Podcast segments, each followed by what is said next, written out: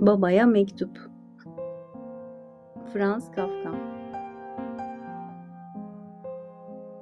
Çok sevgili babam, geçenlerde bir ara neden senden korktuğumu savunduğumu sormuştun. Her zaman olduğu gibi sana verecek yanıt bulamamıştım. Bunun nedeni kısmen sana karşı gerçekten duyduğum korku, kısmen de bu korkuyu gerekçelendirmek için konuşurken aşağı yukarı bile olsa toparlayamayacağım kadar çok ayrıntının gerekiyor olmasıdır. Sana burada yazılı yanıt vermeye çalışsam yanıtım epeyce eksik kalır. Çünkü yazarken bile korkum ve bunun sonuçları beni senin karşında durduruyor. Çünkü konunun boyutu belleğimi ve aklımı fazlasıyla aşıyor. Mesele senin gözünde her zaman çok basit göründü. Hiç değilse benim yanımda ve de ayrım yapmadan seçtiğin başka pek çok kişinin yanında bu meseleden söz ettiğinde böyle oldu. Duruma aşağı yukarı şöyle bakıyor olmalıydım. Bütün yaşamın boyunca çok çalıştın. Her şeyini çocuklarının, özellikle benim uğrumda feda ettin. Ben de bu sayede günümü gün ederek yaşadım. İstediğim mesleğin eğitimini almakta tamamen özgür bırakıldım. Karnımı nasıl doyuracağım kaygısı, daha doğrusu herhangi bir kaygı taşımam için hiçbir nedenim olmadı. Sen bunun karşılığında benden minnettarlık beklemedin. Çocukların minnettarlığını bilen biriydin. Ama ben yine de hiç değilse herhangi bir yakınlık ya da bir duygudaşlık işareti gösterebilirdim. Bunun yerine öteden beri senden kaçıp odama, kitaplara, zıpır arkadaşlara ve çılgınca fikirlere sığındım. Seninle asla açık konuşmadım. Sinagogda yanına gelmedim. Franzensbad'da seni hiç ziyaret etmedim. Bunun dışında da aileye bağlılık nedir hiç bilmedim. Ne işle ne de senin başka meselelerinle ilgilendim. Fabrikayı başına sarıp sonra da seni ortada bıraktım. Atlanın dik kafalılığını destekledim. Senin için parmağımı oynatmazken sana tiyatro bileti bile alıp getirmem. Eller için her şeyi yaparım ben. Hakkımdaki yargını özetlersen, beni doğrudan ahlaka aykırı ya da kötü bir davranışla değil, son evlilik girişimim dışında belki, ama soğuklukla, el gibi durmakla ve nankörlükle suçladığın ortaya çıkıyor. Hem beni sanki olanlar benim suçummuş gibi suçluyorsun. Ben sanki bir dümen karışıyla her şeyi farklı tesis edebilirmişim Seninse olanlarda zerre kadar suçun yokmuş, varsa da bana karşı çok iyi davranmış gibi yapıyorsun. Senin bu her zamanki yorumunu ancak şu noktada doğru buluyorum. Bizim yabancılaşmamızdan senin tümüyle suçsuz olduğuna ben de inanıyorum. Gel gelelim ben de aynı şekilde tümüyle suçsuzum. Senin bunu kabul etmeni sağlayabilseydim o zaman yeni bir yaşam mümkün olmazdı. Bunun için ikimizin de yaşı geçti. Bir tür barış sağlanır, senin ardı arkası kesilmeyen suçlamaların son bulmaz ama azalırdı. Tuhaf ama söylemek istediklerimi bir şekilde seziyorsun. Örneğin geçenlerde bana şöyle dedin. Sana karşı dıştan başka babaların davrandıkları gibi davranmış olmasam da başkaları gibi rol yapamadığım içindir bu. Seni hep sevdim. Şimdi baba, bütününe baktığımda bana karşı beslediğin iyi duygulardan hiç kuşku duymadım. Ama bu sözünü doğru bulmuyorum. Sen rol yapamazsın. Bu doğru. Ancak sırf bu yüzden başka babaların rol yaptığını savunmaya kalkışman ya açıkça ve tartışılamaz bir diretmedir ya da bence işin gerçeği bu. Aramızda bir şeylerin yolunda gitmediğinin, bundan senin de sorumlu ama suçsuz olduğunun örtülü ifadesidir. Kastettiğin gerçekten buysa o zaman hemfikiriz demektir. Olduğum kişiye yalnızca senin tesirinle dönüştüğümü söylemiyorum tabii ki. Bu çok abartılmış olurdu. Üstelik bu abartıya yatkın biriyim ben. Şu kolaylıkla mümkün. Senin etkinden büsbütün bağımsız büyüseydim bile senin gönlüne uygun bir insan olamazdım. Muhtemelen çelimsiz, ürkek, kararsız, huzursuz biri olurdum hani. Ne Robert Kafka ne de Karl Hermann ama gerçekte olduğumdan başka biri olurdum. Ve seninle mükemmel anlaşabilirdik.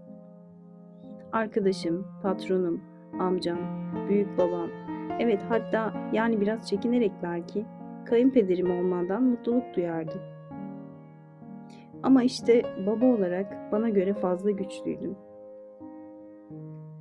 Özellikle de erkek kardeşlerim küçük yaşta öldükleri, kız kardeşlerim onlardan çok sonra dünyaya geldikleri ve bu durumda ben ilk sarsıntıya tek başıma dayanmak zorunda kaldığım için böyleydi. Bense bunun için fazlasıyla güçsüzdüm. İkimizi karşılaştır.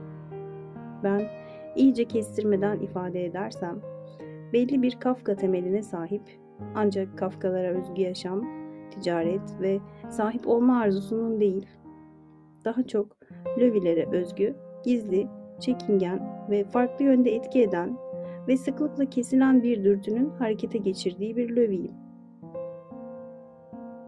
Buna karşılık sen gücünle, sağlığınla, iştahınla, sesinin enerjisiyle, ifade yeteneğinle, kendinle barışıklığınla, dünyayı avucuna almışlığınla, sebatınla, hazır cevaplılığınla, insan sarraflığınla, belli ölçüdeki cömertliğinle, tabii bu meziyetlerin parçası olan mizacının ve bazen de öfkenin seni kışkırtıp sürüklediği bütün hataların ve zaaflarınla gerçek bir Kafkasın. Seni amcalarım Philip, Ludwig ve Heinrich'le kıyaslayabildiğim kadarıyla genel dünya görüşün açısından tam bir Kafka değilsin belki. Bu tuhaf. Burasını ben de tam olarak anlayamıyorum. Hem onların hepsi sana göre daha neşeli, daha canlı, daha teklifsiz, daha vurdum duymazdılar. Ve senin kadar katı değildiler. Ayrıca senin bu özelliklerini almışım. Ancak sende olup da benim mizacımda olmayan gerekli karışıklıkların noksanlığına rağmen mirası fazlasıyla iyi yönettim. Ama öte yandan sen de bu konuda çeşitli dönemlerden geçtin. Çocukların, özellikle de ben, seni düş kırıklığına uğratmadan ve aile ocağında üzmeden önce belki biraz daha neşeli biriydim. Çünkü dostlar geldiğinde farklı biri oluyordun. Ve şimdi muhtemelen daha neşeli birisin. Çünkü belki Vali dışında çocuklarının sana veremediği o sıcaklığı torunların ve damadın veriyorlardır herhalde.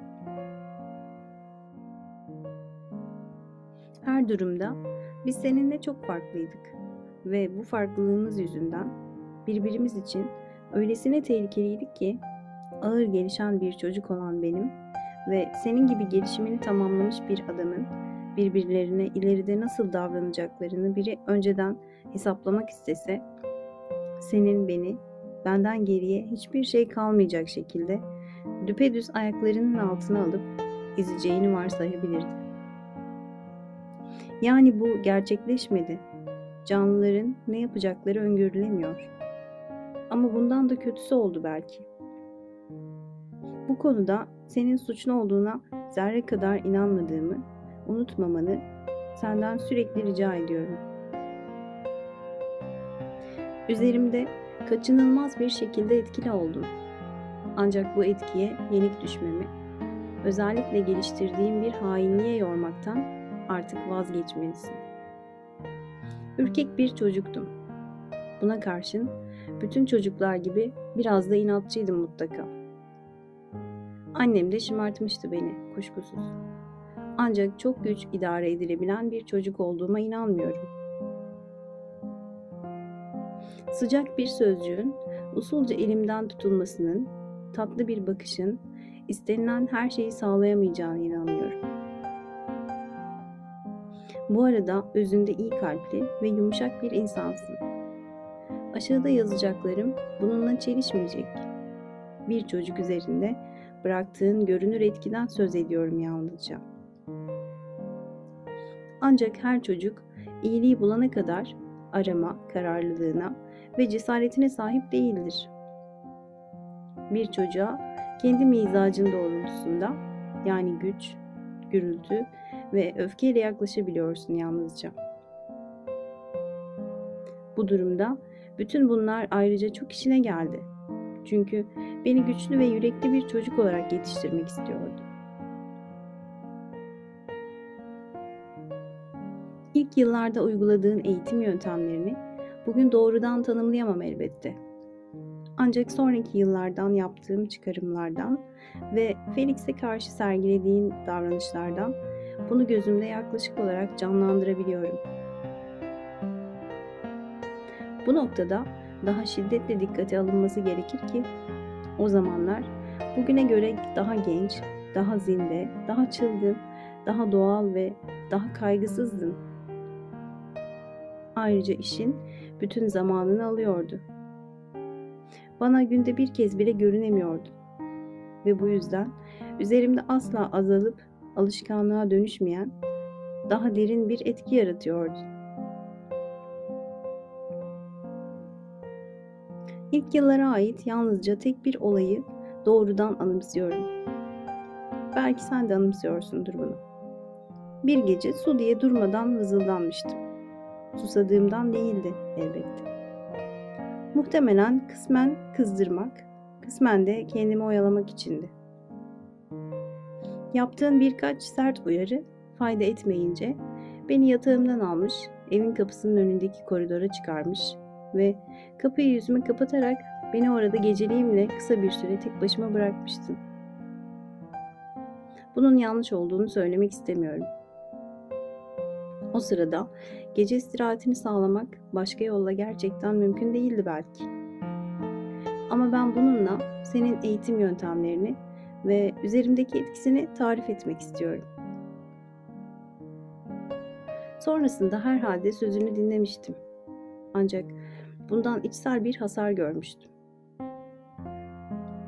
Anlamsızca su istemenin bana göre doğallığıyla dışarıya bırakılmanın olağanüstü korkuçluğu arasında mizacım gereği asla doğru bir bağlantı kurmayı başaramadım.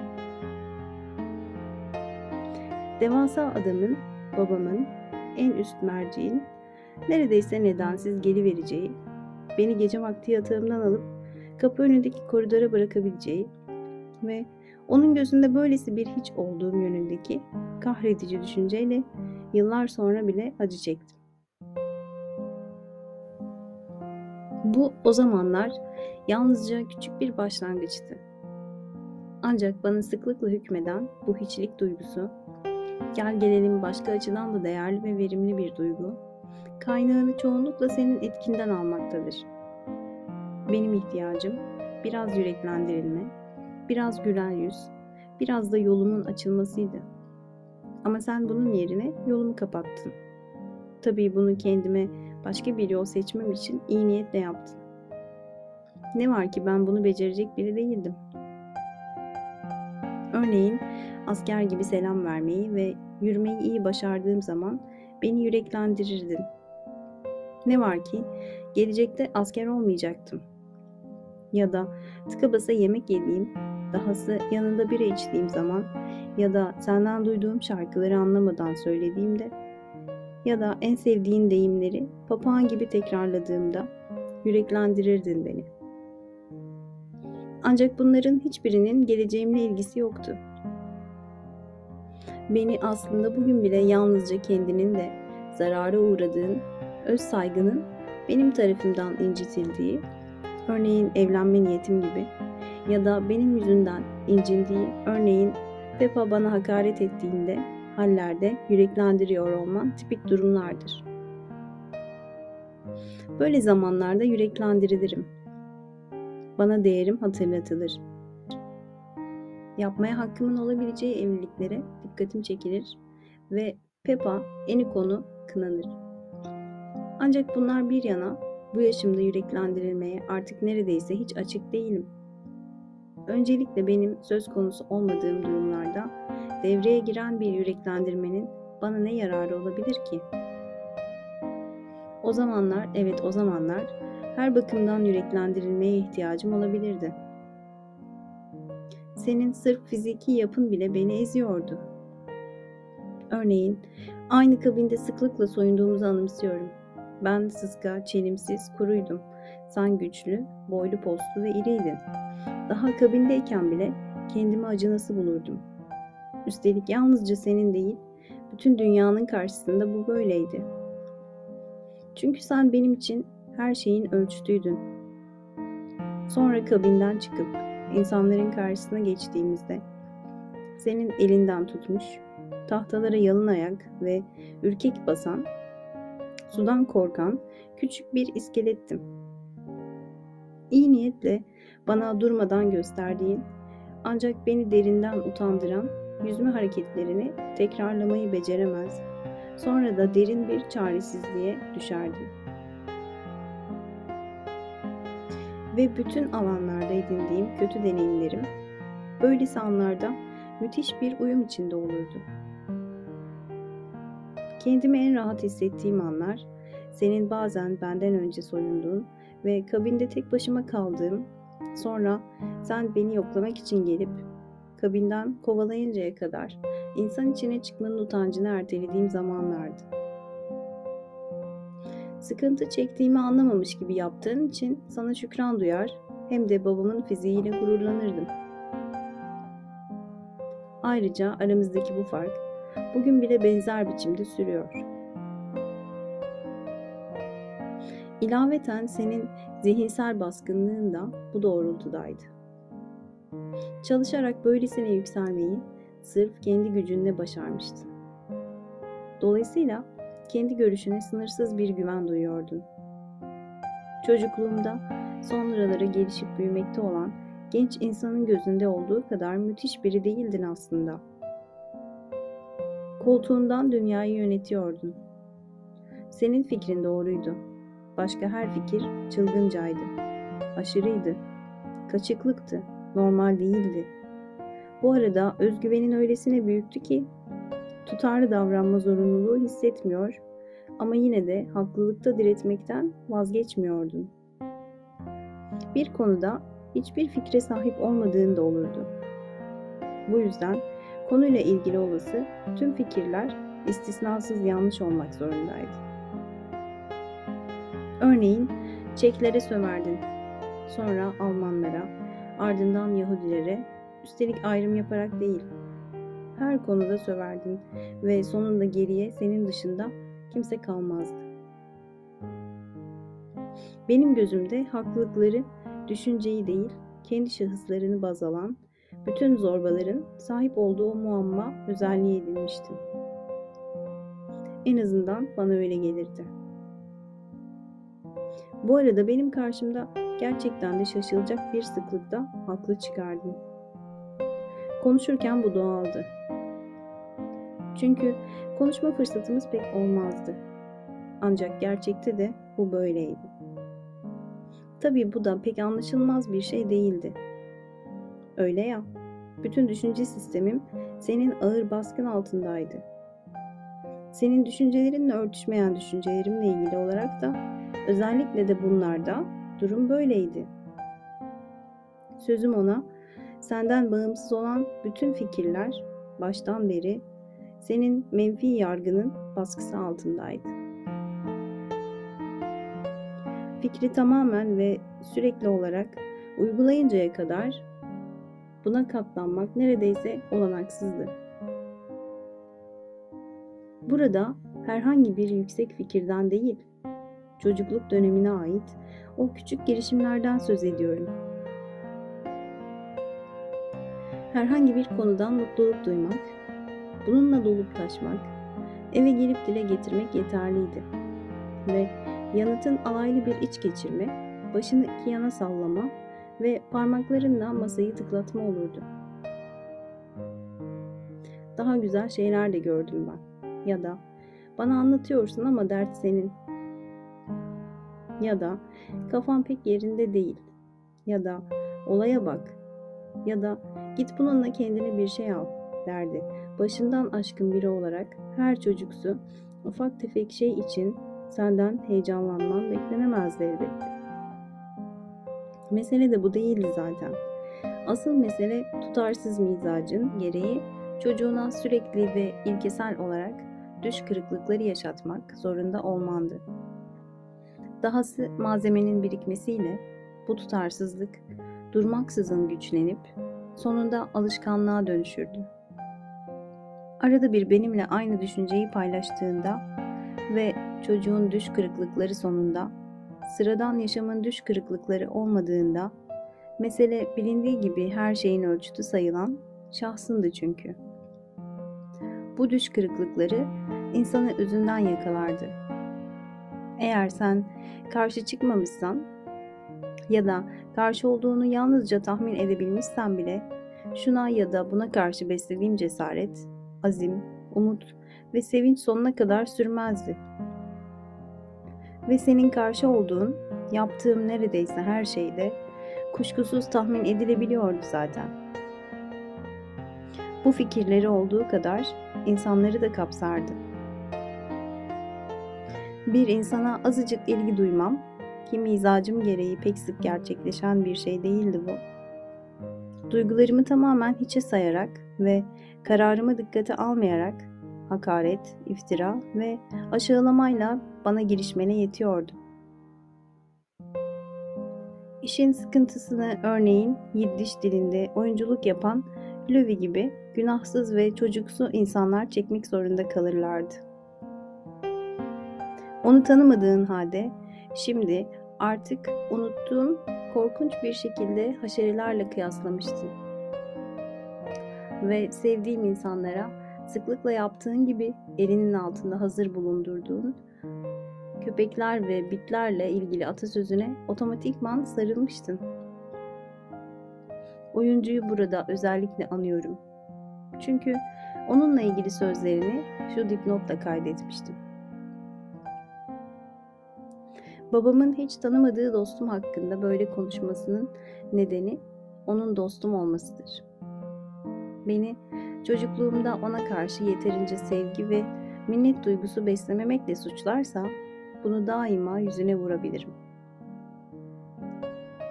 Sözlerinle ve yargılarınla beni nasıl üzüp utandırdığın konusunda gösterdiğin mutlak duyarsızlığı hiçbir zaman anlayamadım. Öyle ki sanki kudretimden haberin yokmuş gibiydi. Benim de sözlerimle seni kırdığım çok oldu. Ama sonrasında bunu daima anlardım. Canım acırdı. Ancak kendime hakim olamaz, sözcüklerin ağzından çıkmasını engelleyemezdim. Onları daha söylerken pişman olurdum. Ama sen sözcüklerle kolayca hücuma geçerdin.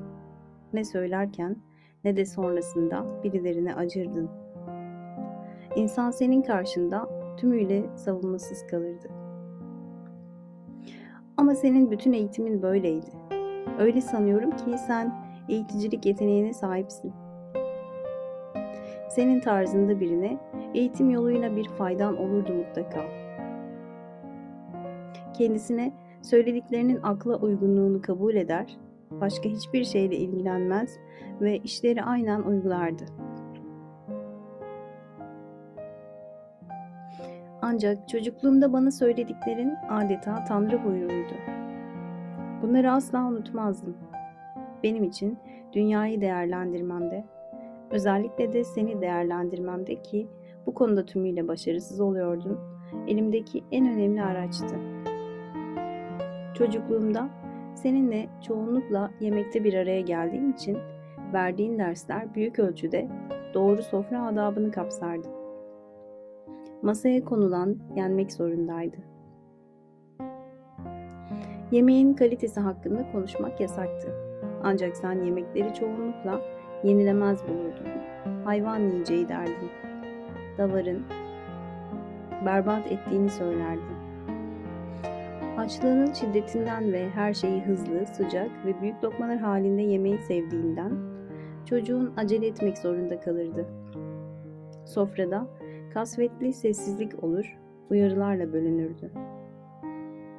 Önce ye, sonra konuş. Ya da daha hızlı, daha hızlı, daha hızlı. Ya da gördün mü ben yemeğimi çoktan bitirdim.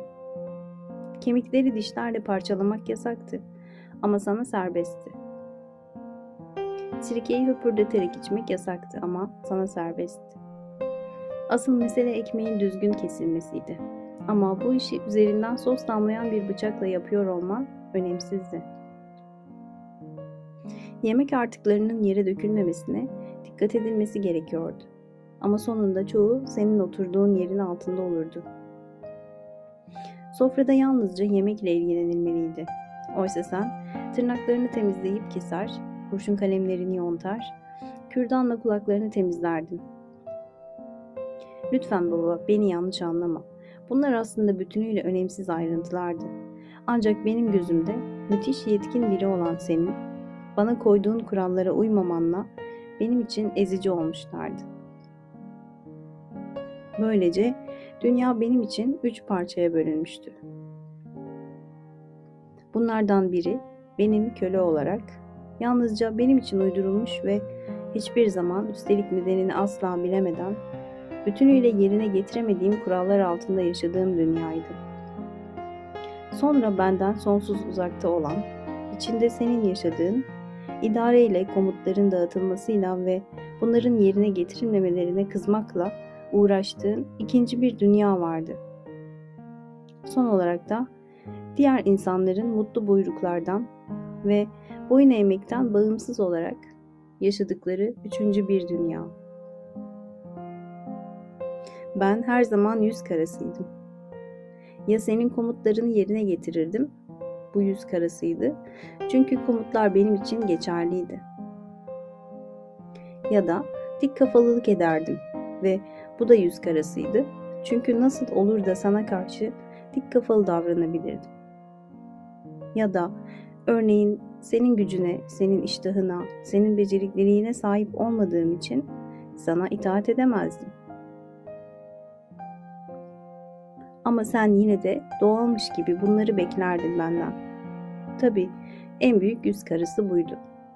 Çocuğunun düşünceleri değil ama duyguları bu yönde hareket etmekteydi. O zamanki durumumu Felix'inkiyle kıyaslarsam daha açıklık kazanır belki. Evet, ona da benzer şekilde davranıyorsun. Hatta ona son derece korkunç bir eğitim metodu uyguluyor. Yemekte senin düşüncene göre uygunsuz bir davranışta bulunduğunda eskiden bana yaptığın gibi koca bir domuzsun demekle yetinmeyip gerçek bir Herman ya da tam baban gibisin diye ekliyorsun bir de. Yani bunlar Felix'e gerçekte önemli ölçüde zarar vermeyecektir herhalde. Herhaldeden fazlası söylenemez.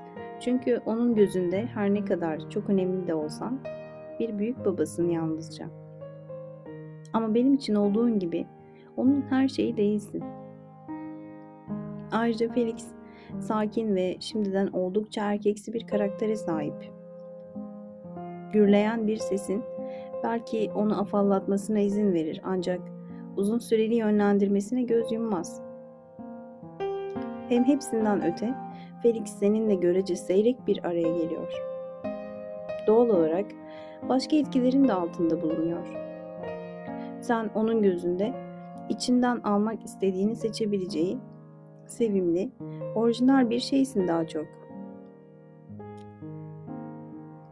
Benim için orijinal falan değildin. Seçme şansım yoktu. Her şeyi almak zorundaydım. Üstelik buna karşı hiçbir şey söylemeden zorunluydum. Çünkü aklına yatmayan ya da senden gelmeyen bir konu hakkında sakince konuşman peşinen olanaksızdır senin. Zorba mizacın izin vermez buna. Son yıllarda bunu kalbindeki çarpıntılarla açıklıyorsun. Ancak senin önemli ölçüde farklı biri olduğunu hiç görmedim. Çarpıntıların olsa olsa iktidarını daha katı bir şekilde uygulaman için bir araçtır. Çünkü bunun düşüncesi karşısındaki insanın sana karşı koymaya yönelik son arzusunu söndürecektir mutlaka. Bu elbette bir sitem değil. Bir gerçeğin saptanmasıdır yalnızca. Atlan'ın durumunda olduğu gibi o kızla hiç konuşulamıyor. Hemen insanın üzerine atlıyor dersin. Her zaman. Oysa gerçekte başlangıçta hiç atlamaz o. Sen mesele ile kişiyi karıştırıyorsun. Mesele senin üzerine atlıyor. Sen de hiç dinlemeden meseleyi kişiye yüklüyorsun. Sonrasında ne yapılırsa yapılsın seni daha da hırçınlaştırıyor yalnızca. Asla ikna etmiyor. Ardından yalnızca şöyle dediğin duyulur. Ne istersen onu yap. Benden yana özgürsün, yetişkinsin. Sana öğüt verecek değilim. Bütün bunları öfkenin ve mutlak hüküm giydirmenin o korkunç boğuk tınısıyla yaparsın ki o tını karşısında çocukluk dönemime göre bugün daha az titrememin nedeni çocukken kapıldığım katıksız suçluluk duygusunun yerini kısmen seninle ikimizin çaresizliğini görmeme bırakmış olmasıdır. Sakin bir ilişki kurmamızın olanaksızlığı aslında çok doğal. Başka bir sonuç daha doğurmuştu. Konuşmayı unutmuştum. Herhalde bunun haricinde de benden büyük bir hatip olmazdı. Ancak her insan gibi sıradan akıcı bir konuşmaya hakim olabilirdim. Ne var ki söz söylemeyi bana erkenden yasakladın. Tek söz, itiraz istemem. Şeklindeki tehdidin ve bunu söylerken elini kaldırman o zamandan beri peşimi bırakmıyor. Senin karşında söz konusu senin meselelerin olunca mükemmel bir hatipsindir. Tutuk ve kekeleyen konuşma tarzı edindim. Buna da kaplanamadın. Ben de sonunda sustum. Bunu önce belki inadına ama sonra senin karşında ne düşünebildiğim ne de konuşabildiğim için yaptım. Ve benim asıl eğitmenim sen olduğun için bunlar etkisini sonradan da yaşamımın bütün alanları üzerinde gösterdi. Sana asla itaat etmediğime inanman tuhaf bir yanılgıdır. Daima her şeye karşı sandığın ve beni suçladığın gibi senin karşındaki yaşam ilkem olmadı gerçekten. Aksine sözünü daha az dinleseydim benden çok daha hoşnut olurdun mutlaka. Bilakis senin eğitim yöntemlerin tam olarak tuttu. Tek bir hamleden sakınmadım. Şu anda olduğum halimle, temel eğilimlerim ve yaşamın etkisi bir yana tabii, senin eğitiminin ve kendi itaatkarlığımın bir sonucuyum. Bu sonucun seni yine de utandırıyor olmasının, evet kendi eğitiminin verdiği sonucu kabul etmek yerine bunu İslam dışı reddetmenin nedeni, senin elinle bendeki malzemenin birbirlerine çok yabancı kalmasıdır. Tek söz, itiraz istemem der ve böylelikle benim içimdeki hoşuna gitmeyen karşıt güçlerin sesini kesmek isterdin. Ancak bu tesir benim için fazlaca güçlüydü. Aşırı itaatkardım. Büsbütün susup senden saklanırdım. Ancak kudretinin en azından doğrudan bana ulaşamayacağı kadar senden uzaklaştıktan sonra hareket etme cesareti gösterebilirdim. Sense önde dururdun ve her şey sana karşıymış gibi görünürdü yine. Oysa bu senin gücünle benim zayıflığımın doğal sonucuydu yalnızca. Senin eğitim sırasında kullandığın son derece etkin, en azından benim üzerimde asla başarısız olmamış konuşma araçların şunlardı. Hakaret, tehdit, alay, haince gülümseme ve tuhaf bir şekilde kendine acımaydı. beni doğrudan ve açık seçik hakaret sözcükleriyle aşağıladığını anımsamıyorum. Gerek de yoktu zaten. Başka birçok yöntemin vardı. Ayrıca evdeki konuşmalar sırasında ve mağazada başkalarına yönelik hakaretler çevremde öylesine bol uçuşup duruyordu ki küçük bir çocuk olarak bunlardan bazen neredeyse uyuşur ve bunları üzerime alınmamak için bir neden bulamazdım. Çünkü hakaret ettiğin kişiler kesinlikle benden kötü değillerdi. Ve sen onlardan kesinlikle benden olduğundan daha hoşnutsuz değildin. Ve burada da yine senin gizemli masumiyetin ve dokunulmazlığın devreye girerdi. Herhangi bir kararsızlık duymadan hakaret ederdin. Ama başkalarının hakaret etmelerini kınar ve bunu onlara yasaklardın. Hakaretlerini tehditlerle desteklerdin. Ve bu artık benim için de geçerliydi. Örneğin şu benim için korkunçtu. Seni balık gibi paralarım. Oysa arkasından kötü bir şey gelmeyeceğini bilirdim. Ancak küçük bir çocukken bilmezdim bunu. Ama bunu da yapabilecek durumda olduğun, senin kudretinle ilgili düşüncelerime hemen hemen denk geliyordu. Birini yakalamak için masanın çevresinde bağırarak koşman da korkunçtu. Belli ki yakalamak niyetinde değildin. Ama öyleymiş gibi yapardın. Annem de o kişiyi sözüm ona kurtarırdı. Bir kez daha çocuk aklımda bana öyle gelirdi. Biri senin lütfunla canını kurtarmış olurdu. Ve bunu senin hak edilmemiş armağanın olarak sürdürürdü. İtaatsizliğin sonuçlarıyla ilgili tehditlere de değinilmesi gereken yer burasıdır. Hoşuna gitmeyen bir şey yapmaya başladığımda ve sen beni başarısız olacağıma dair korkuttuğunda, senin fikrine duyduğum derin saygı öylesine büyüktü ki. Belki ileriki bir tarihte gerçekleşecek bile olsa başarısızlığa uğramam kaçınılmazdı. Kendi eylemlerime güvenimi yitirmiştim. Sebatsız ve kararsızdım. Yaşım ilerledikçe değersizliğimin kanıtı olarak önüme sürdüğün malzeme büyüyordu. Gitgide bir bakıma gerçekten haklı çıkıyordu. Senin yüzünden böyle olduğumu savunmaktan bir kez daha sakınırım. Sen yalnızca olanı artırıyordun ama çok artırıyordun. Çünkü karşımda çok kudretliydin işte ve bütün kudretini bu yönde kullanıyordun. Alayla eğitmeye ayrı bir güvenin vardı. Benim üzerimdeki üstünlüğüne en uygun olan yöntem de buydu. Uyarıların genelde bunu şöyle ya da böyle yapamaz mısın? Hemen fazla mı geldik yoksa? Buna vaktin yoktur tabii tarzında ya da benzer şekilde olurdu. Bu soruların her birine haince bir gülüş ve haince bir yüz ifadesi eşlik ederdi. İnsan kötü bir şey yaptığını henüz öğrenemeden cezalandırılırdı adeta. İnsanın üçüncü kişi muamelesi gördüğü, yani kötü sözlü yönetilmeye bile değer bulunmadığı paylamalar da kışkırtıcı olurdu.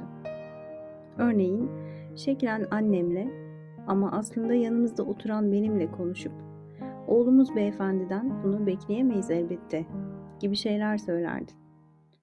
Ardından bunun karşılığı örneğin annem yanımızdayken sana doğrudan soru sormaya cesaret edememem.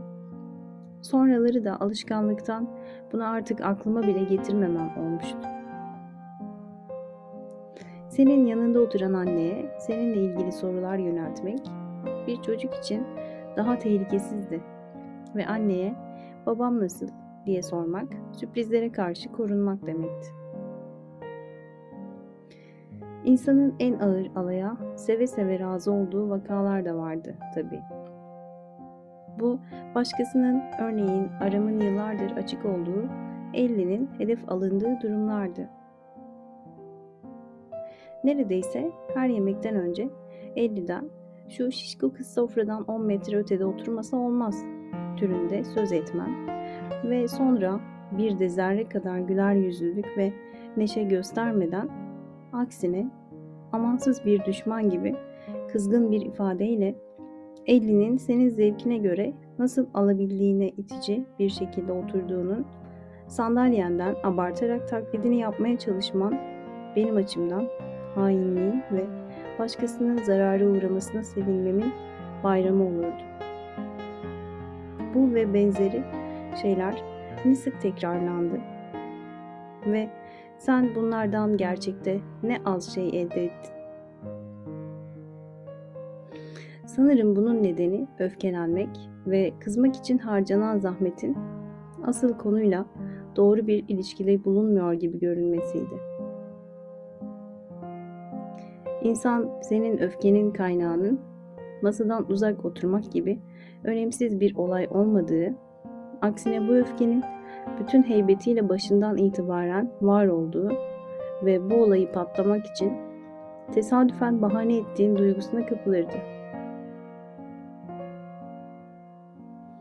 Mutlaka her durumda bir bahane bulunacağına insan inandığı için ardı arkası kesilmeyen tehditlere karşı duyarsızlaşıyordu.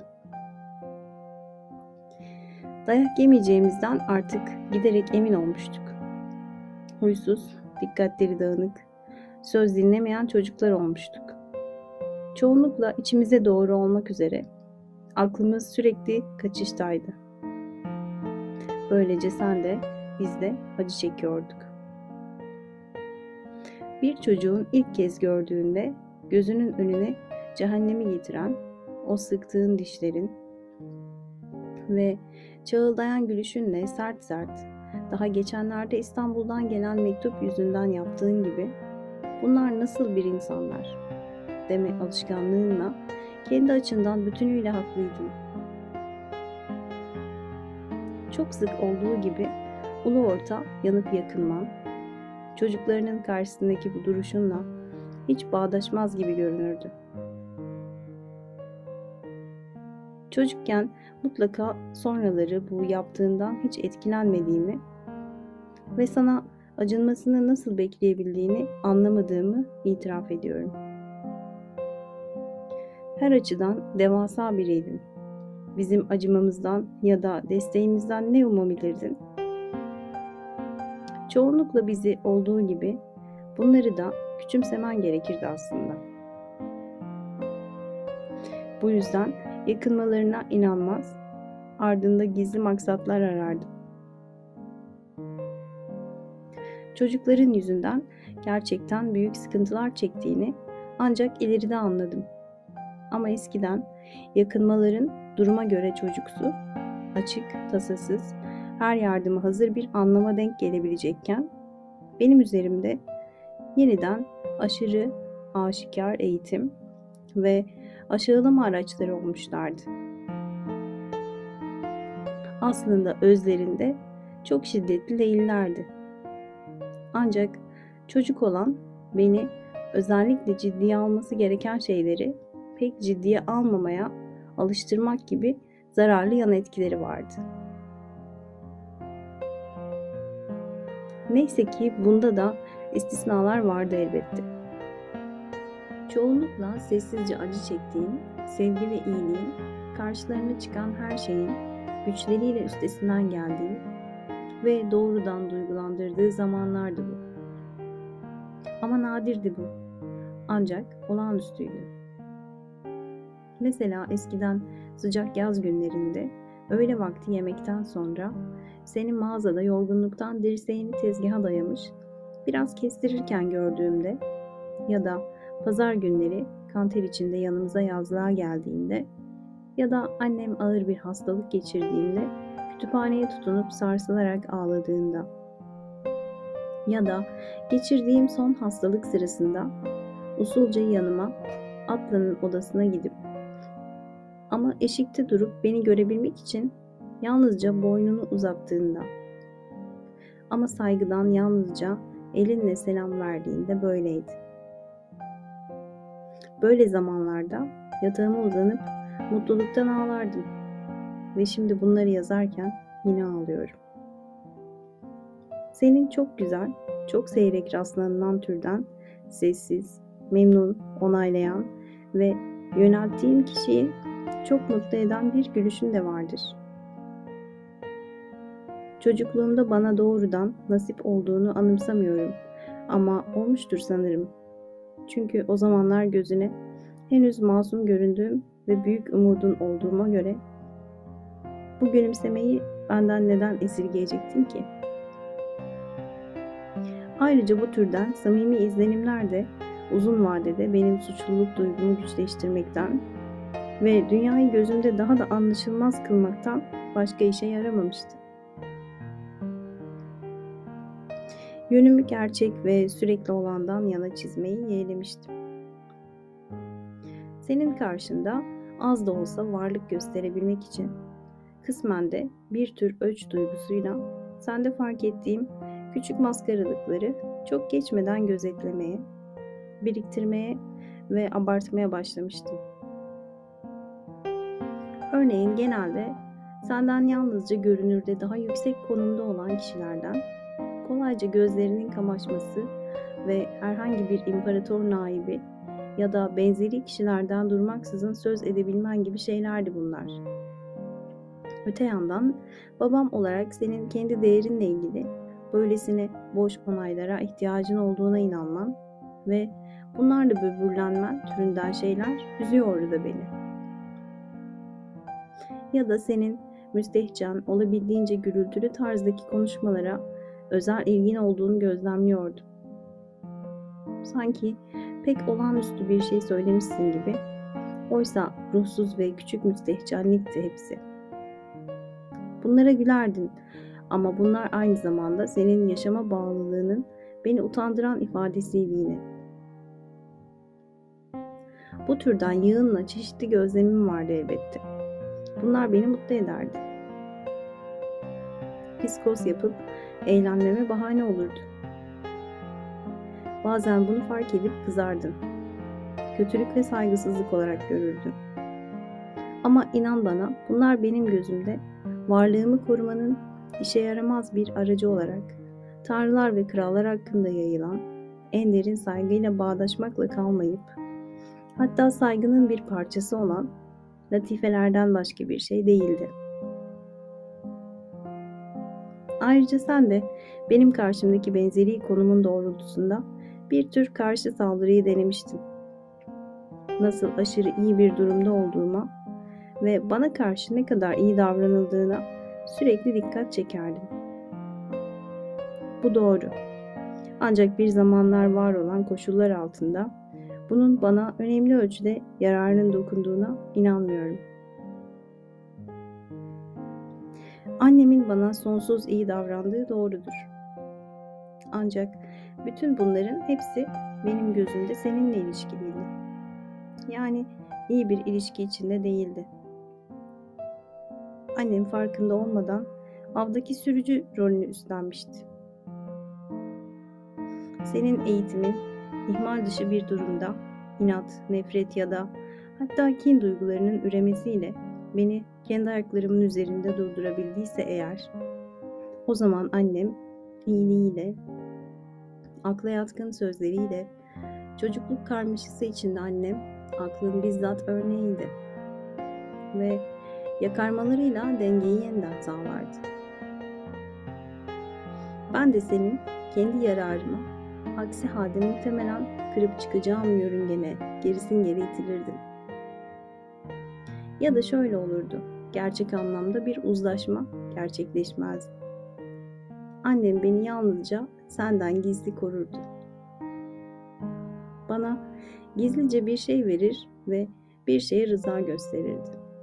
O zaman senin karşında yine namussuz yaratık, hilebaz, hakkı olduğunu düşündüğü şeye bile kendi hiçliği yüzünden yalnızca gizli yollardan ulaşabilen suçluluğunun bilincinde bir kişi olurdu. Tabii sonra bence hakkım olmayan şeyleri bu yollardan aramaya alıştım. Bu yine suçluluk bilincimin büyümesi demekti. Beni gerçek anlamda bir kez bile dönmediğinde doğrudur.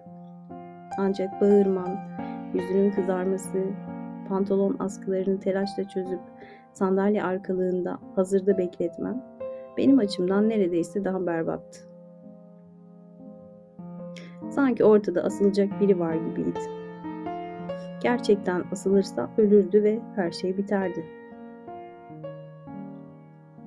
Ancak kişi asılma hazırlıklarına tanıklık etmek zorunda bırakılırsa ve ilmik gözünün önünde sallanırken bağışlandığını öğrenirse yaşam boyunca bunun acısını çekebilir. Bir de açıkça gösterdiğin düşüncene göre dayağı hak ettiğim ancak lütfun sayesinde kıl payı kurtulduğum bu pek çok sefer sonucunda içimde yine büyük bir suçluluk bilinci birikiyordu. Sana karşı her yönden borcun içine gömülüyordum. Beni oldum olası senin çalışman sayesinde hiçbir yoksunluk çekmeden huzur, sıcaklık ve bolluk içinde yaşamakla suçlardın. Üstelik yalnızken ya da başkalarının önünde yapardın bunu. Başkalarının önünde yapmanın aşağılayıcı yönüne duyarlılık göstermezdin. Çocuklarının meseleleri her zaman herkese açıktı. Beynimde adeta oyuklar açmış olması gereken örneğin şu sözlerin geliyor aklıma. Ben henüz 7 yaşımdayken el arabasıyla köy köy dolaşmak zorundaydım. Hepimiz tek odada yatmak zorundaydık. Yer elması bulduk mu kendimizi mutlu sayardık. Yeterli kışlık giysilerim olmadığı için yıllarca bacaklarımda açık yaralarla dolaştım. Henüz küçük bir oğlanken Piseke dükkanda çalışmaya gittim. Evden hiçbir şey gelmezdi. Askerliğimi yaparken bile dahası eve para yollardım. Ama yine de Yine de babam her zaman babamdı gözümde. Bugün kim bilir nasıl. Çocuklar ne bilir ki? Bunları kimse çekmedi. Bir çocuk bunları anlar mı bugün? Bu tür sözler başka koşullarda mükemmel bir eğitim aracı olabilirdi. Babamızın çektiği sıkıntı ve yoksullukların benzerlerinin aşılmasında cesaret ve güç verebilirdi. Ancak sen bunu istemiyordun senin çabaların sonucunda durum değişmişti. İnsanın senin zamanında yaptığın tarzda kendini göstermesine olanak yoktu. Böyle bir olanak ancak şiddet ve yıkım yoluyla yaratılabilirdi. Evden kaçmak gerekirdi. Tabii bunun gerektirdiği karar verme yetisiyle güce sahip olmak ve annemin kendi açısından farklı araçlarla buna karşı girişimde bulunmaması koşuluyla. Ama sen bütün bunları istemiyordun zaten. Nankörlük, aşırılık, başkaldırı, hainlik ve çılgınlık olarak nitelendiriyordun. Yani bir yandan örneklerin, anlattıkların ve utandırmalarınla insanı buna özendiriyor, diğer taraftan aşırı sertlikle yasaklıyordun. Aksi halde yanı sıra olanları saymazsak Haptan'ın Züravi macerasına aslında bayılman gerekirdi. Atla senin geldiğin taşraya gitmek istiyordu. Senin de bir zamanlar olduğu gibi işinin ve yoksunluklarının olmasını istiyordu. Senin babandan bağımsız olduğun gibi o da senin iş hayatındaki başarılarının tadını çıkarmak istemiyordu. Bunlar böylesine korkunç niyetler miydi? Senin örneklerine ve öğretilerine çok mu uzaktı? Evet, Atlan'ın planları sonuçta başarısızlığa uğradı.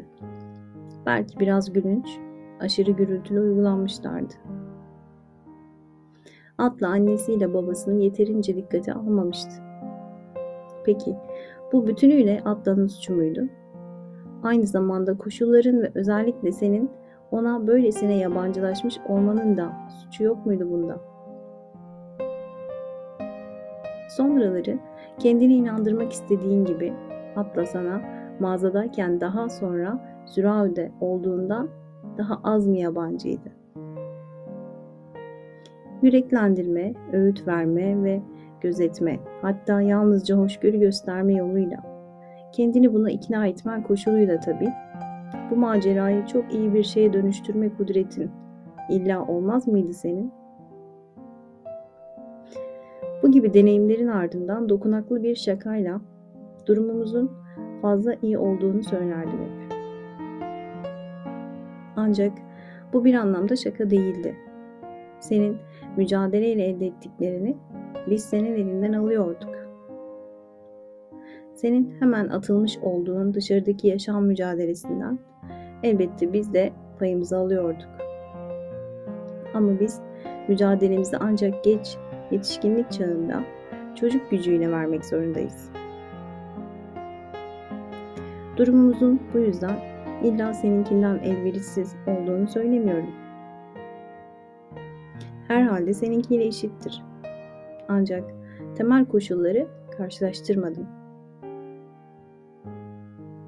Bizim tek dezavantajımız senin yaptığın gibi güçlüklerimizle övünmemiz ve bunlarla kimseyi aşağılayamamamızdır. Senin büyük ve başarılı işlerinin meyvelerinin gerçekten doğru düzgün tadına varmam, bunları değerlendirmem ve bunlarla çalışmayı sürdürüp seni memnun etmem mümkün olabilirdi belki. Yadsımıyorum bunu. Ancak bunun olmasına bizim yabancılaşmamız engeldi işte. Verdiklerinin tadını çıkarabildim. Ancak bunu utançla, bezginlikle, güçsüzlükle ve suçluluk bilinciyle yapabildim yalnızca. Bu yüzden sana her şey için eylemlerimle değil, dilenci gibi teşekkür edebildim yalnızca. Eğitimin bir diğer görünür sonucu. Uzaktan bile seni anımsatan her şeyden kaçmamdı. Önce mağazadan kaçtım. Esasında sokak arasında bir dükkan olduğu sürece özellikle çocukluğumda beni çok mutlu etmesi gerekirdi. Çok canlı bir yerdi. Akşamları aydınlatılırdı. İnsan çok şey görüp çok şey duyardı. Orada burada yardım edip kendini öne çıkarabilirdi.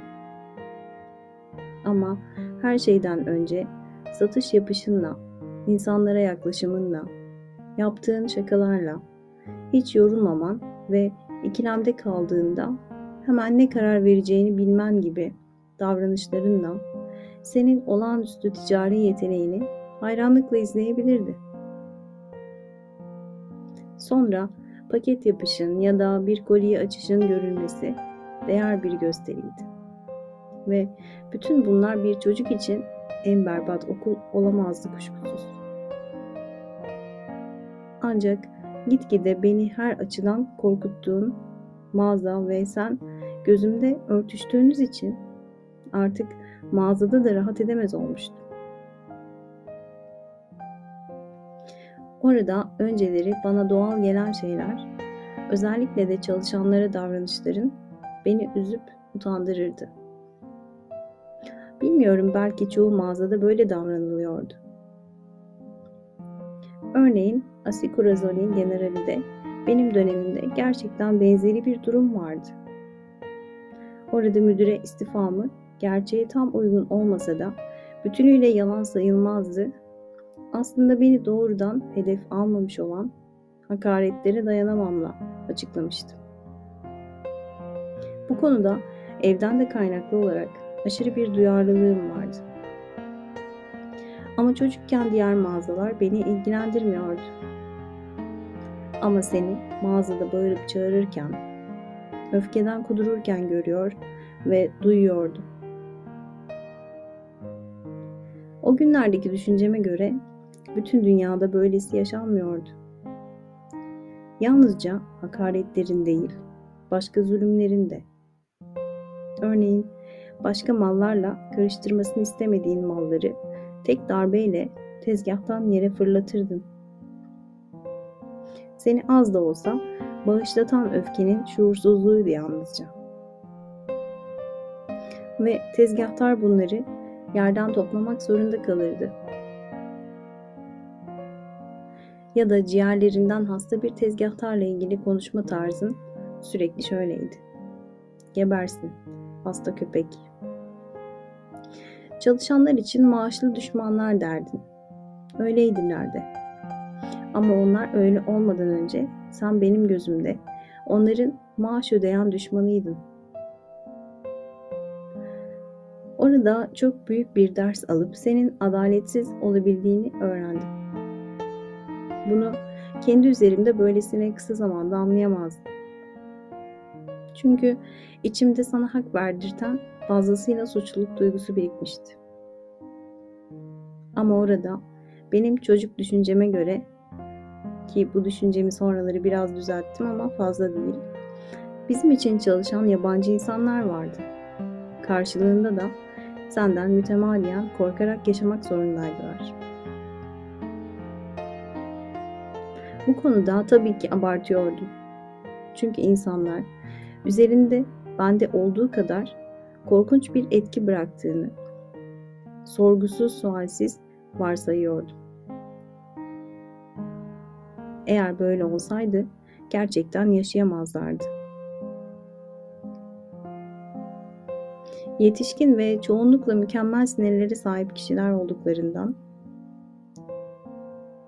hakaretleri zorlanmadan üzerlerinden silkeleyip atıyorlardı ve sen sonunda onlardan daha fazla zarar görüyordun.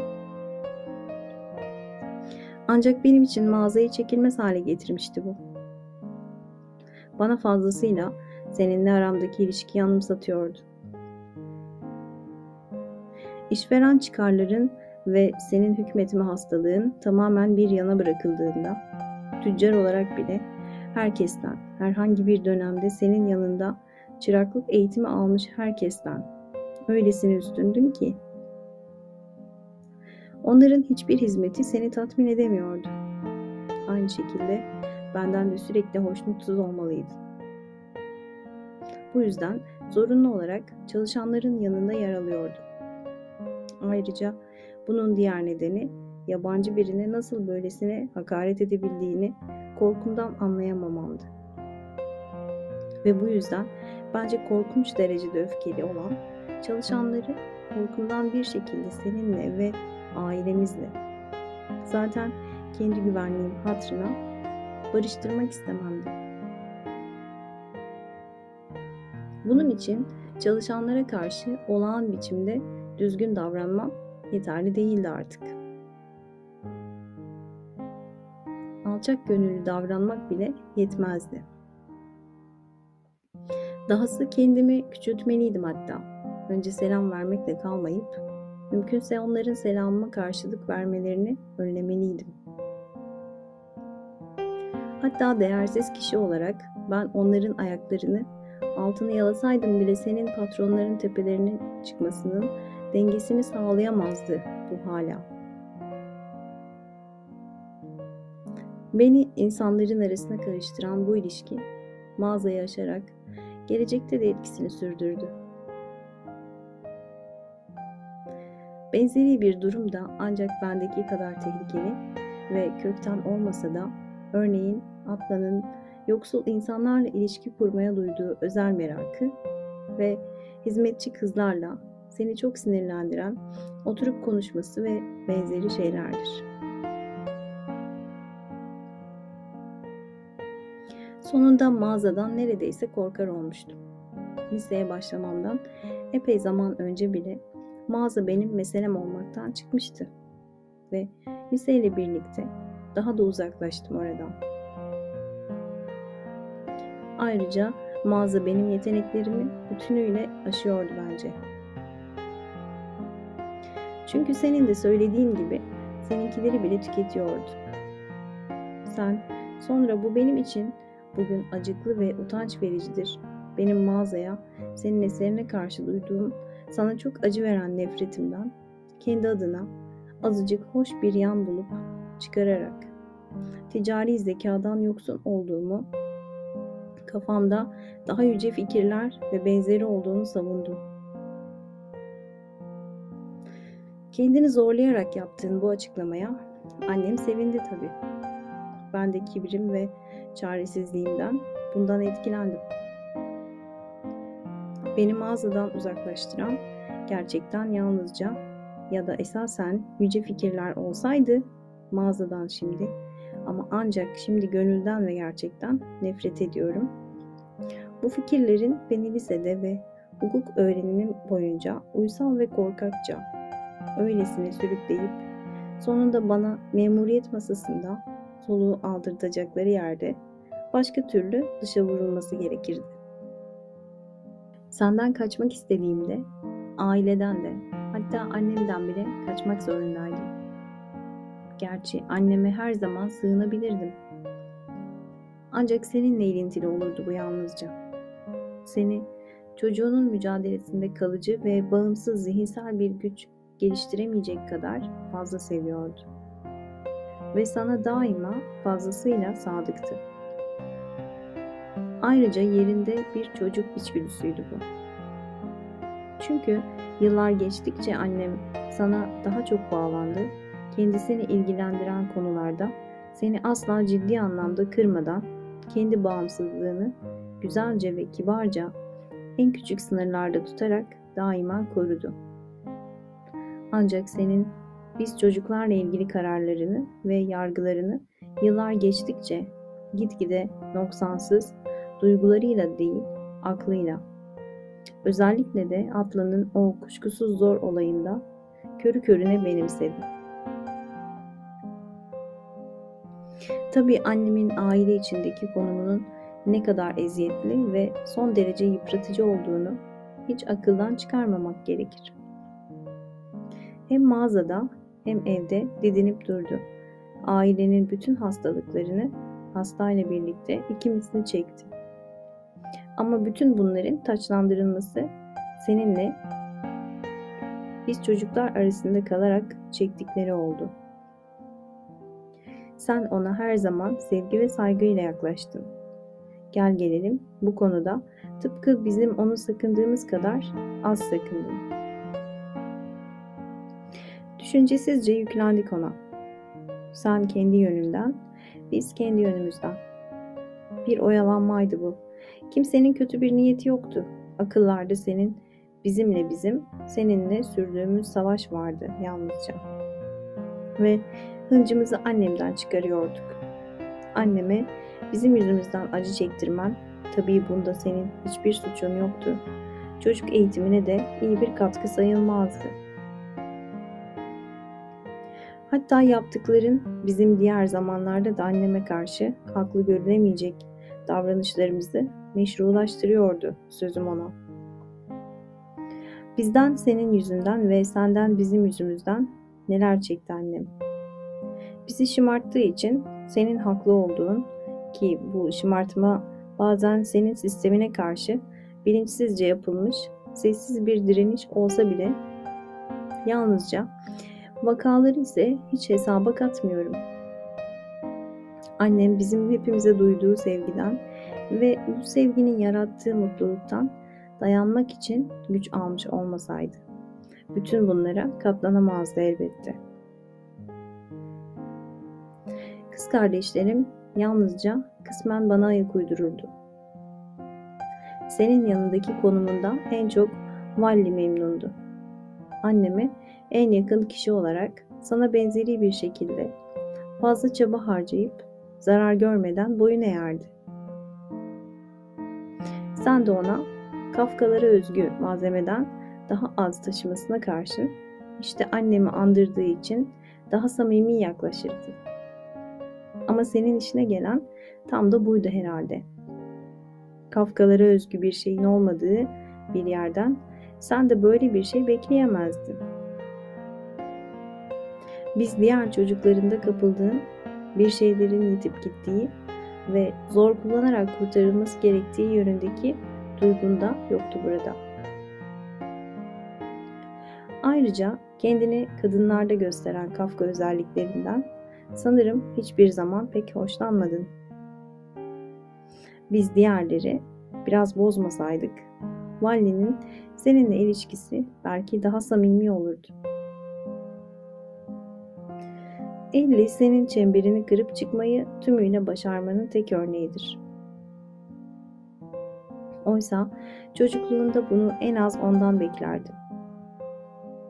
Ağır kanlı, bezgin, ürkek, hırçın, suçluluk duyan, fazlasıyla aşağılanmış, hain, tembel, pis boğaz, aç gözlü bir çocuktu.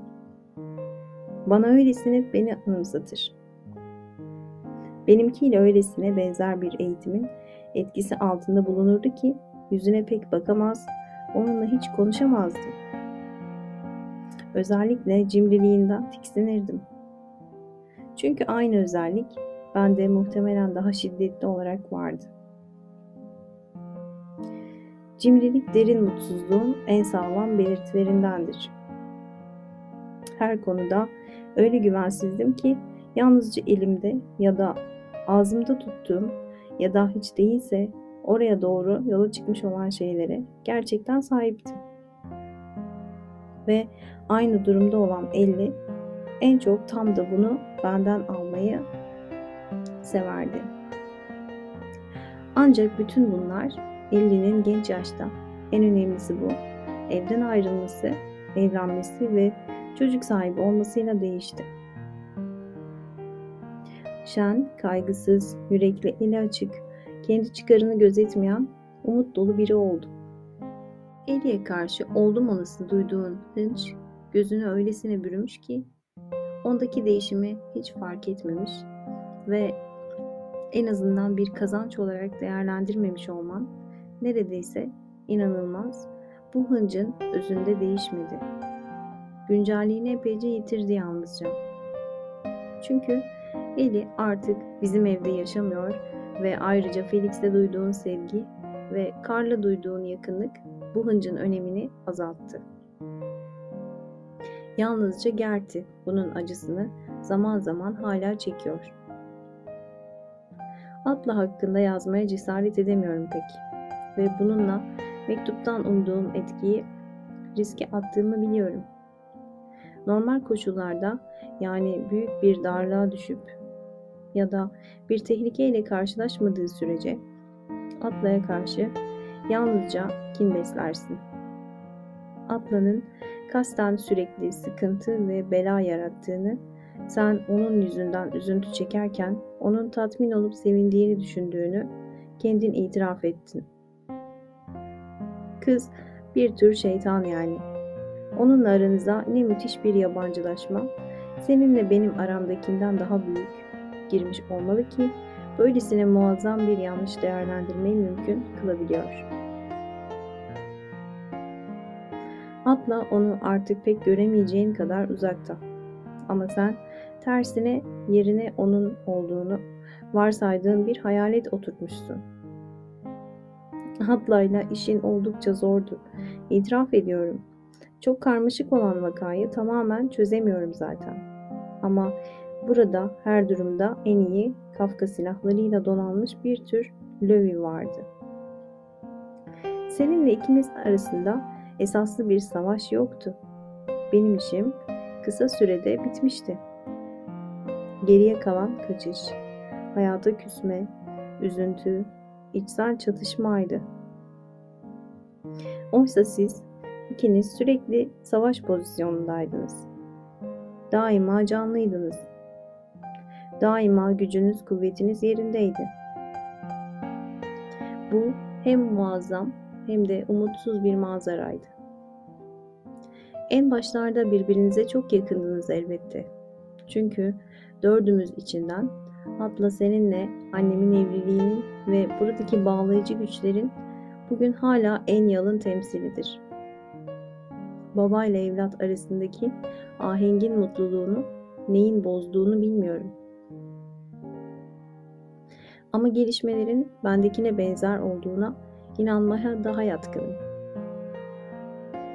Senin tarafında mizacının zorbalığı, Atlan'ın tarafında lövinere özgü dik kafalılık, duyarlılık, adalet duygusu, huzursuzluk ve bütün bunların Kafka gücünün bilinciyle desteklenmesi. Atla'yı gerçi ben de etkiledim. Ancak bunu girişimimle değil, salt varlığımla yaptım. Ayrıca o zaten oluşmuş olan güç dengelerinin içine son çocuk olarak geldi. Ve hazırda bekleyen onca malzeme arasından kendi yargısını kendi oluşturdu.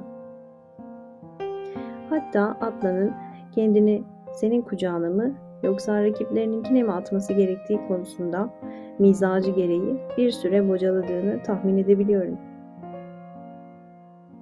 Anlaşılan o günlerde sen bir şeyleri kaçırmış ve Atlay'ı kendinden itmiş olabilirsin. Oysa siz eğer olanak bulunabilseydi uyum bakımından mükemmel bir ikili olurdunuz. Gerçi ben o zaman bir müttefikimi yitirirdim. Ama ikinizi seyretmek zararımı fazlasıyla karşılardı.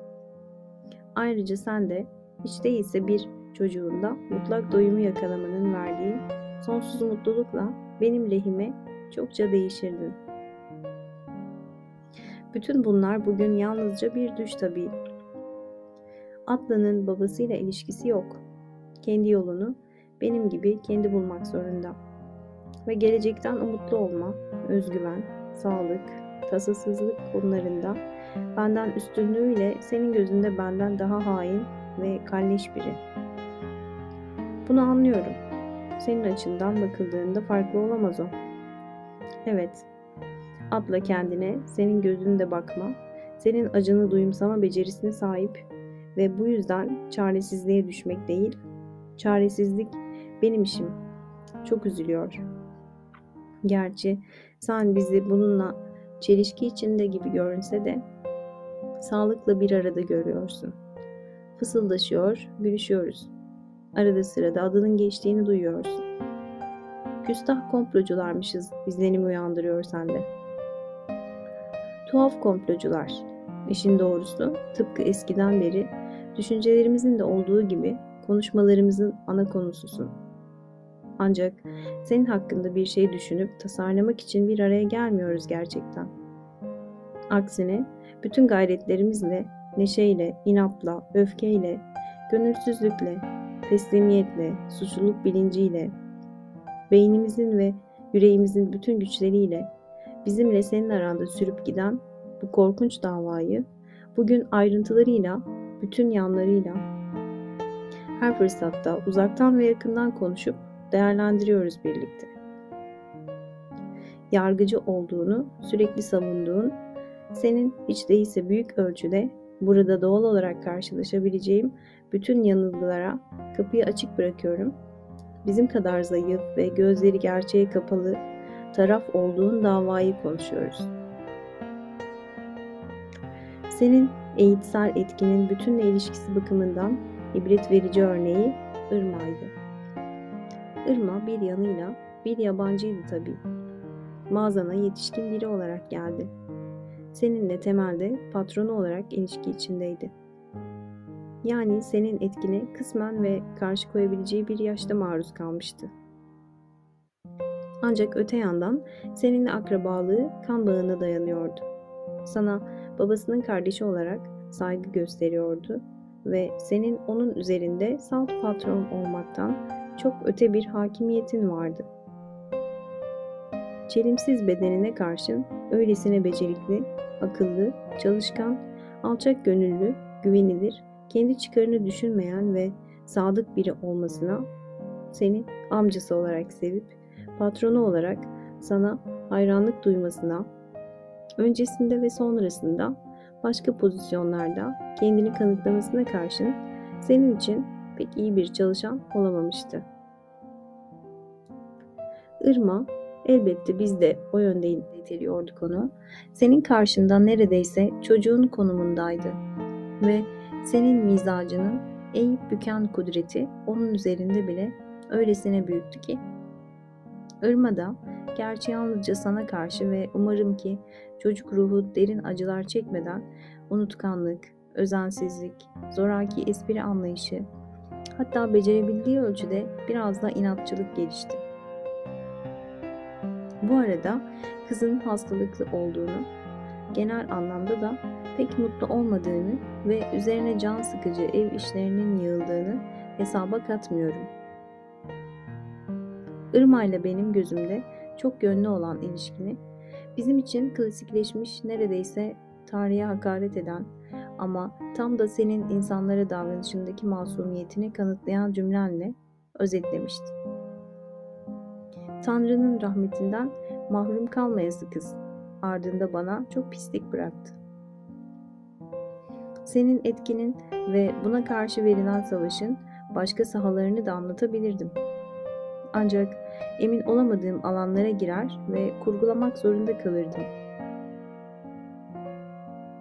Ayrıca sen eskiden beri mağazadan ve aileden kendini çektikçe daha cana yakın, daha hoşgörülü, daha kibar, daha saygılı, daha katılımcı, dıştan da demek istiyorum, olursun. Evet, örneğin tıpkı bir diktatörün kendi ülkesinin sınırları dışına çıktığında despotluğunu sürdürmeye nedeni kalmaması ve alt tabakadan kişilerle de iyi niyetle yakınlık kurabilmesi gibi. Gerçekten de örneğin Franzenspat'ta da çekilen grup fotoğraflarında yüzleri asık, kısa boylu insanların arasında hep iri yarı ve güler yüzlü, seyahate çıkmış bir kral gibi dururdun. Bundan çocuklar da yararlanabilirlerdi tabii. Ancak bunu algılama yeteneğine ki bu olanaksızdı, henüz küçüklüklerinde sahip olmaları gerekirdi. Ben örneğin senin etkinin insanı adeta sürekli en derinden, en sert biçimde boğan halkasının içinde yaşamamalıydım. Ama gerçekte öyle yaptım. Bunlarla senin dediğin gibi aile olma ruhunu yitirmekle kalmadım. Aksine içimde aileye yönelik bir ruh vardı hala ama genelde olumsuzdu ve senden tabii ki hiç bitmeyecek içsel kopuşuyla ilgiliydi. Aile dışında kalan insanlarla ilişkilerim senin etkin yüzünden muhtemelen daha çok zarar gördü. Eğer sevgi ve sadakat duygularıyla başka insanlar için daha çok şeyler yaptığıma, soğukluğum ve hainliğim yüzünden senin ve ailem için hiçbir şey yapmadığıma inanıyorsan büyük bir yanılgı içinde olursun. Onuncu kez yeniliyorum. Muhtemelen zaten yabani ve korkak bir insan olacaktım. Ancak gerçekte geldiğim yerle orası arasında hala uzun ve karanlık bir yol var. Bu mektupta buraya kadar bilinçli olarak nispeten az şey sakladım. Şimdi ve daha sonra bazı şeyleri saklamak zorunda kalacağım. Bunları sana ve kendime itiraf etmek bana hala zor geliyor. Bunu genel resmin yer yer biraz bulanıklaşması halinde bundan kanıtların noksanlığının sorumlu olduğunu düşünmemen için söylüyorum. Aksine resmi dayanılmaz ölçüde kabalaştırabilecek kanıtlar var.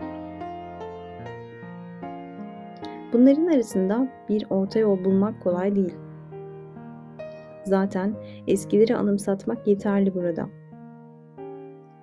Karşısında özgüvenimi yitirmiş, yerine sonsuz bir suçluluk bilinci koymuştum. Bu sınırsızlığı anımsayıp bir gün birisi hakkında haklı olarak şunu yazmıştım. Utancının kendisinden çok yaşamasından korkuyor. Başkalarıyla bir araya geldiğimde ansızın değişemiyordum. Onların karşısında bilakis daha derin bir suçluluk bilincine kapılıyordum. Çünkü daha önce de söylediğim gibi mağazada benim de ortak sorumluluğumda onlara verdiğin zararları telafi etmek zorundaydım. Ayrıca benim ilişki içinde olduğum herkese karşı açıkça ya da gizliden gizliye bir kusur bulurdum. Ben bunun için de özür dilemek zorunda kalırdım. Bana mağazada ve aile içinde insanların çoğunluğuna karşı aşılamaya çalıştığın güvensizlik, çocukluğumda benim için bir şekilde önem taşımış bir insan söyle ki bana onu eleştirilerinle hiç değilse bir kez yerden yere vurmamış olasın. Sana tuhaf bir şekilde pek dokunmazdı. Tabii sen buna katlanabilecek kadar güçlüydün.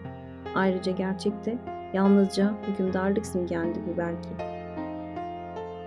Her yerde yalnızca ulaşılamayan mükemmel insanlar gördüğüm için ben küçük çocuğun gözünde hiçbir yerde onay bulmayan güvensizlik, benim içimde kendime doğrultulmuş bir güvensizliğe ve bütün herkese karşı sürekli duyduğum korkuya dönüştü. Yani kendimi o noktada senden genellikle kurtaramadım tabii. Bu konuda yanılıyor olman, insanlarla ilişkim hakkında aslında hiçbir şey öğrenememenden kaynaklanıyordu herhalde. Böylece kaçırdığım aile yaşamını başka yerde telafi etmek zorunda kalacağımı, kuşku ve kıskançlık içinde beni sevdiğini inkar ediyor muyum? Varsaydın.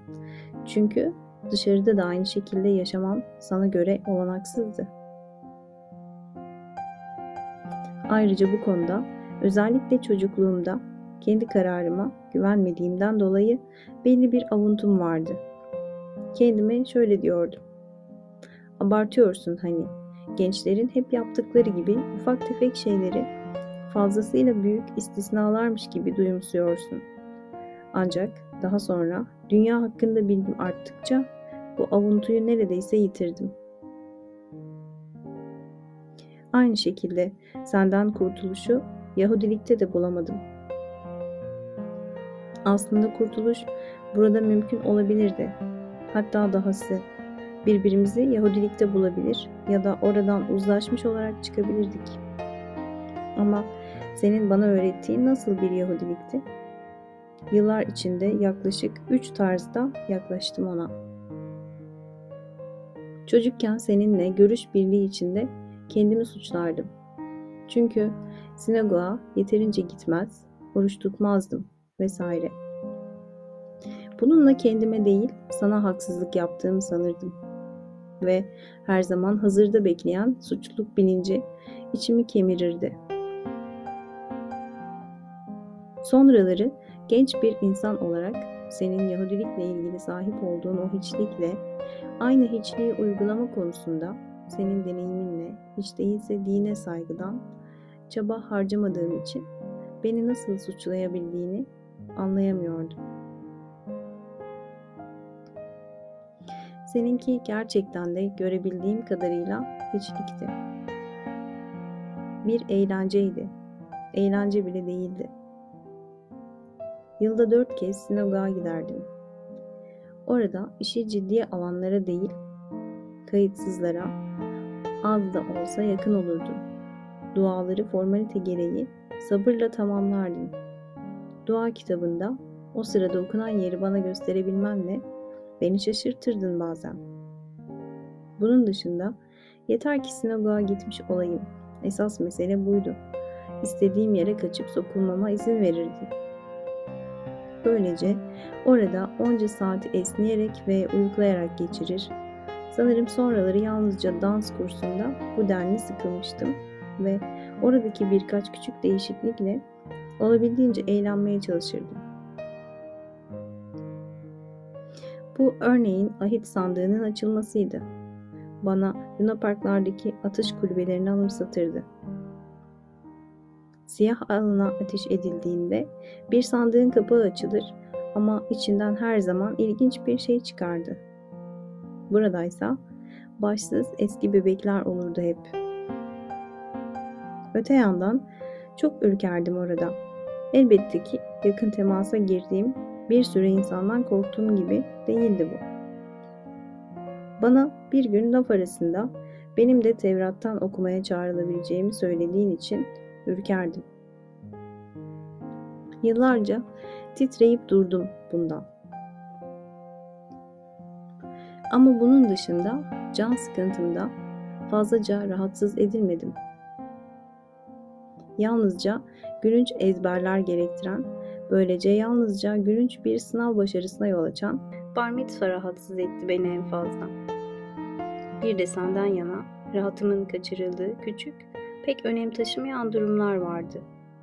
Örneğin senin Tevrat'a çağrıldığın, bana göre salt toplumsal olan bu olayın üstesinden iyi geldiğin ya da ölüleri anma ayininde senin sinagogda kalıp benim gönderildiğim, besbelli gönderilmiş olmam ve derin ilgimin yoksunluğu yüzünden uzun zaman bilincine varamadığım, burada ahlak dışı bir şeyin söz konusu olduğu duygusunu bende uyandıran durumlardı bunlar. Sinagogda durum böyleydi. Evde muhtemelen daha da sadeydi ve gitgide tabi yaşları ilerleyen çocukların etkisiyle kahkaha nöbetleriyle dolu bir komediye dönüşen ilk seder gecesiyle sınırlı kalıyordu. Bu etkiye neden boyun eğmek zorundaydın? Çünkü sen yol açmıştın. İşte bana aktarılan dini malzeme buydu. Buna olsa olsa önemli bayramlarda babalarıyla sinagoga giden milyoner fuşun oğullarını göstermek için uzanan elin eklenirdi. Bu malzemeyle ondan olabildiğince hızlı kurtulmanın dışında nasıl daha iyi bir şey yapılabileceğini anlamıyordum. Tam da bu kurtulma bana dine en saygılı davranışmış gibi geliyordu. Ancak daha da sonraları bunu yine de farklı görmeye başladım. Ve sana bu açıdan da haince ihanet ettiğime nasıl inanabildiğini kavradım. Getto benzeri köyünden yine de biraz Yahudilik getirmiştin gerçekten. Fazla değildi. Kentte ve askerde biraz daha azalmıştı. Yine de gençlik izlenimlerin ve anıların bir tür Yahudi yaşamı sürdürmene kıtı kıtına yetiyordu. Özellikle de bu tür yardıma ihtiyacın olmadığı, aksine çok güçlü köklerden geldiğin ve toplumsal kaygılar araya çok fazla girmediği sürece kişilik olarak dini kaygılardan pek sarsılmadığın için böyleydi. Aslına bakılırsa senin yaşamına yön veren inancın, belli bir Yahudi toplumsal sınıfına ait görüşlerin mutlak doğruluğuna inanmandan yani esasen çünkü bu görüşler senin mizacının parçasıydı, kendine inanmandan ibaretti. Bunda bile hala Yahudilik vardı. Ancak aktarılmayı sürdürmesi için çocuğunun karşısında yetersizdi. Senin aktarımın sırasında tümüyle akıp ziyan oldu. Bunlar aktarılamayacak gençlik izlenimleriydi kısmen.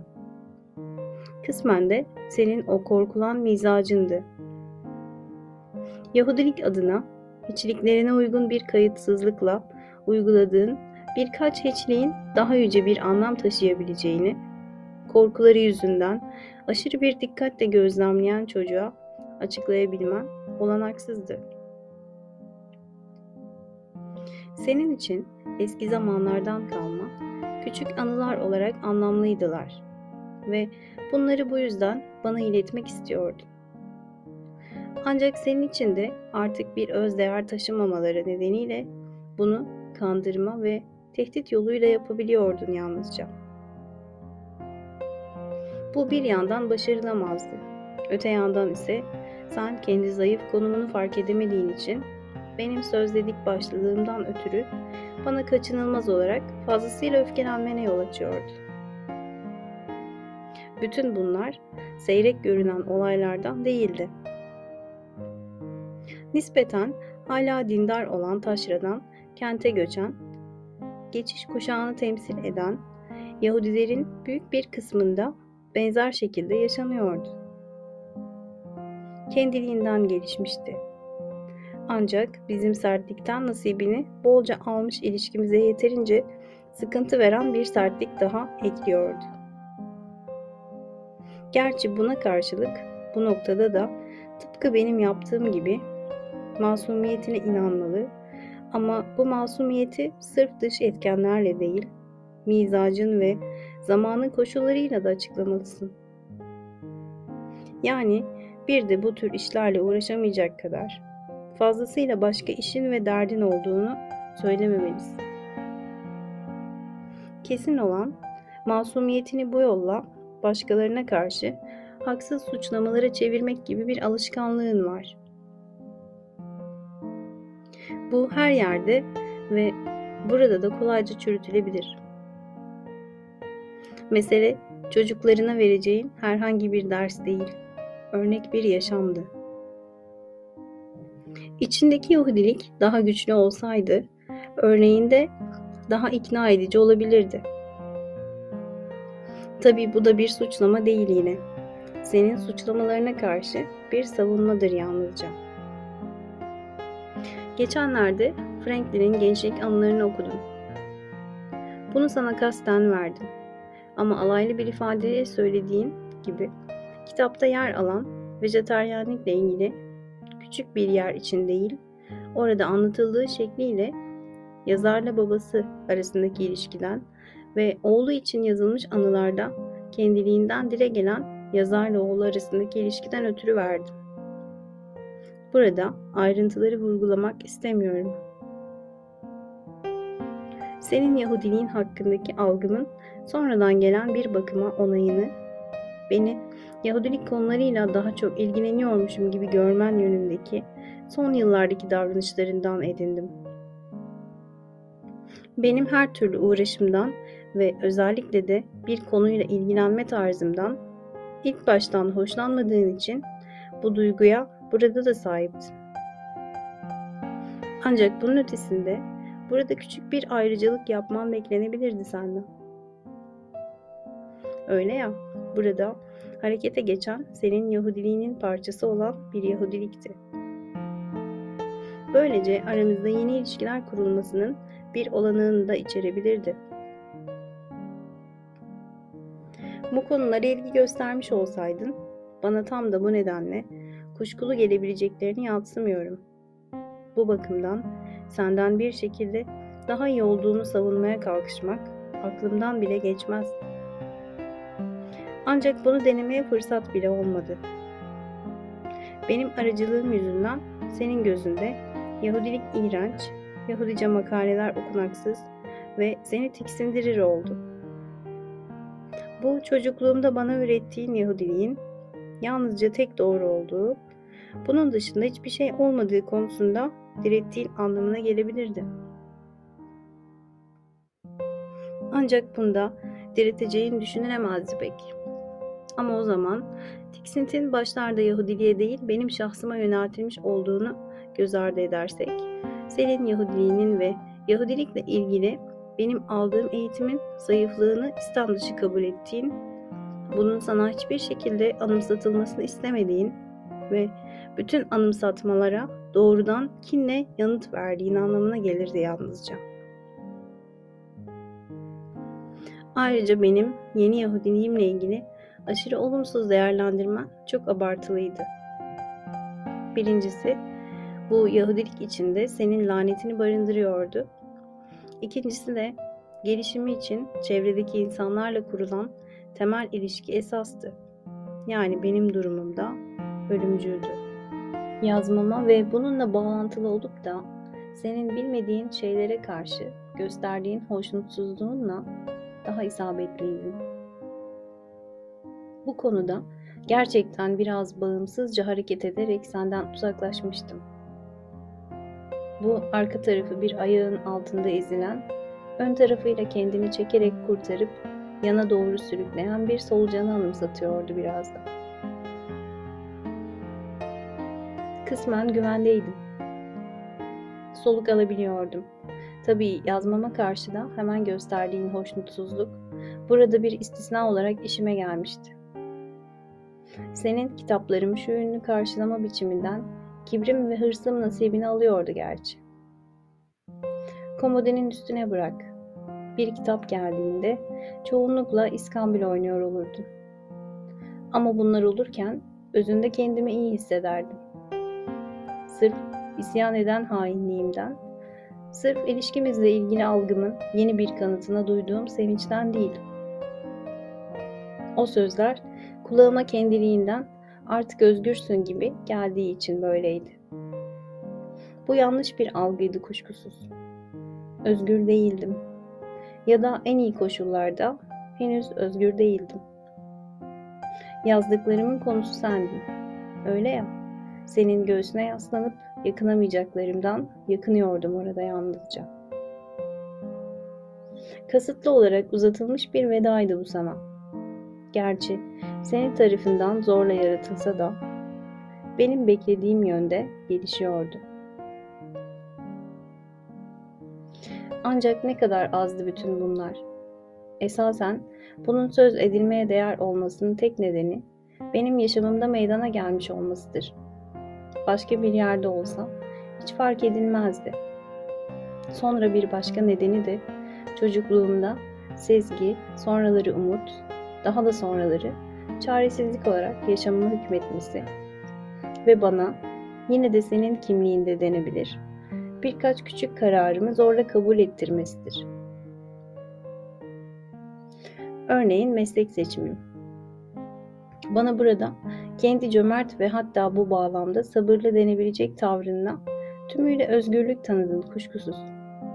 Ne var ki bu vesileyle Yahudi orta sınıfının erkek çocuklara karşı takındığı, senin için de esas olan genel tutumu ya da en azından bu sınıfın değer yargılarını izledin. Sonunda senin benim şahsımla ilgili yanlış anlamalarından biri burada da etkili oldu. Sen öteden beri babalık gururuyla benim gerçek yaşamımı bilmediğinden, çelimsizliğimden çıkarımlar yaparak beni oldukça çalışkan biri sayarsın. Senin düşüncene göre çocukluğumda sürekli ders çalıştım, sonraları da sürekli yazdım. Oysa bunun uzaktan yakından doğru bir yanı yok. Daha az abartıyla az ders çalışıp hiçbir şey öğrenmediğimi söylemek daha yerinde olur. Orta düzeyde bir bellekle ve kötü sayılmayacak algı gücüyle onca yıldır biraz bir şeylerin takılıp kalmış olması çok tuhaf sayılmaz. Ancak her durumda son derece tasasız, sakin bir yaşamın ortasında harcanan onca zaman ve parayla özellikle de tanıdığım neredeyse bütün insanlarla kıyaslandığında kültürle ve özellikle de kültürün bir temele oturtulmasıyla ilgili genel sonuç olağanüstü hazindir. Hazin ama benim için anlaşılırdır. Kendimi bildim bileli, zihinsel varlığımı ortaya koyabilmek için öylesine derin acılar çektim ki bunun dışındaki hiçbir şey umurumda olmadı. Liseli Yahudiler bizde tuhaf olurlar biraz. Onlar da en olmayacak şeylere rastlanır. Ancak benim gibi kendine yeten, gel gelelim soğukluğu fantastik boyutlardaki bir çocuğun duygusuz, pek gizlenmemiş, yıkılmaz, çocuksu bir acizlikte gülünç derecesine varan, hayvani bir kendini beğenmişliğe ulaşan, umursamazlığına başka hiçbir yerde rastlamadım. Ama işin doğrusu umursamazlığın burada korku ve suçluluk bilincinin yol açabileceği sinirsel yıkıma karşı tek sığınaktı. Beni tek ilgilendiren şey kendime kaygılanmamdı. Ancak bunun çeşitli şekilleri vardı. Örneğin sağlığıma kaygılanmam gibi. Ani başlamıştı. Arada sırada sindirim, saç dökülmesi, kamburluk yüzünden küçük korkular yaşadım. Bunlar sayısız kademelerden geçip artarak sonunda gerçek bir hastalıkla neticelendi. Neydi bütün bunlar? Aslında fiziki bir hastalık değildi. Ancak hiçbir şeyden emin olmadığım için, her an varlığımın yeniden doğrulanmasına ihtiyaç duyduğum için, gerçek anlamda, kuşku barındırmayacak şekilde, tek başıma yalnızca bizzat açıkça belirlediğim hiçbir şeye sahip olmadığım için, aslında mirastan yoksun bırakılmış bir erkek evlat olduğum için en yakınımdaki şeye, kendi bedenime de güvenim kalmamıştı elbette. Boyum uzayıp duruyordu. Ama bununla ne yapacağımı bilmiyordum. Taşıdığım yük fazla ağırdı ve sırtım kamburlaştı. Hareket etmeye, hele ki idman yapmaya pek cesaret edemiyordum ve çelimsiz kaldım. Hala sahip olduğum her şeye, örneğin sindirim sistemimin iyi çalışmasına mucize gözüyle bakıp şaşırıyordum. Bu halim bunu da yitirmeme yetti. Ve böylelikle her türlü hastalık hastalığının yolu açılmış oldu.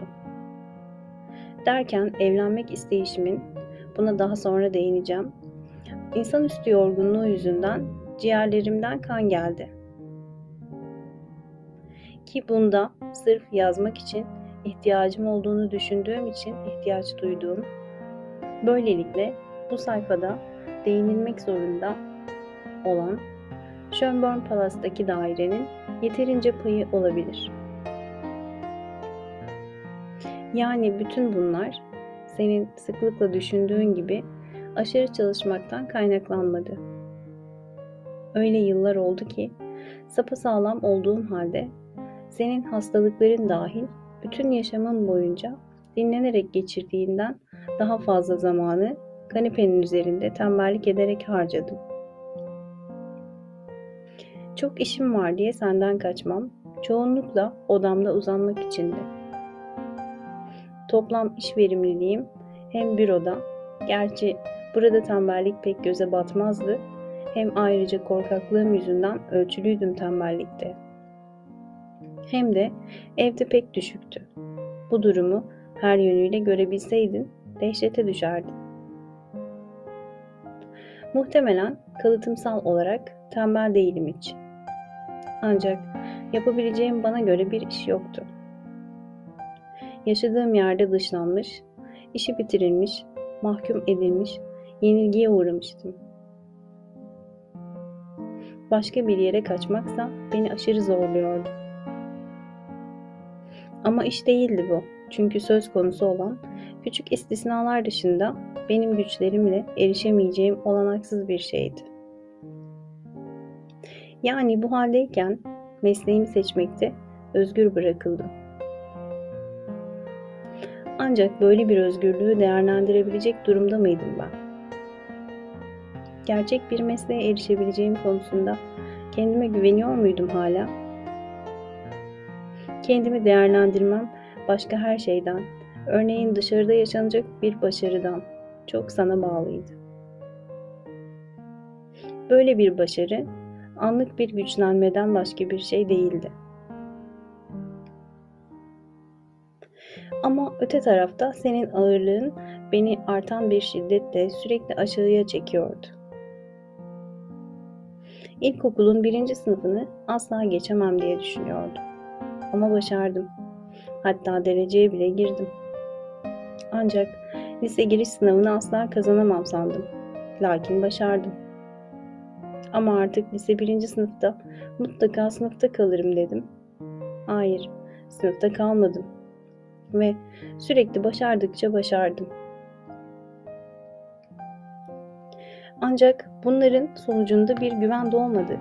Tersine senin aksi yüzünde bunun adeta kanıtını bulurdum. Ne kadar çok başarırsam işin sonunun o ölçüde kötü biteceğinden kuşkum yoktu.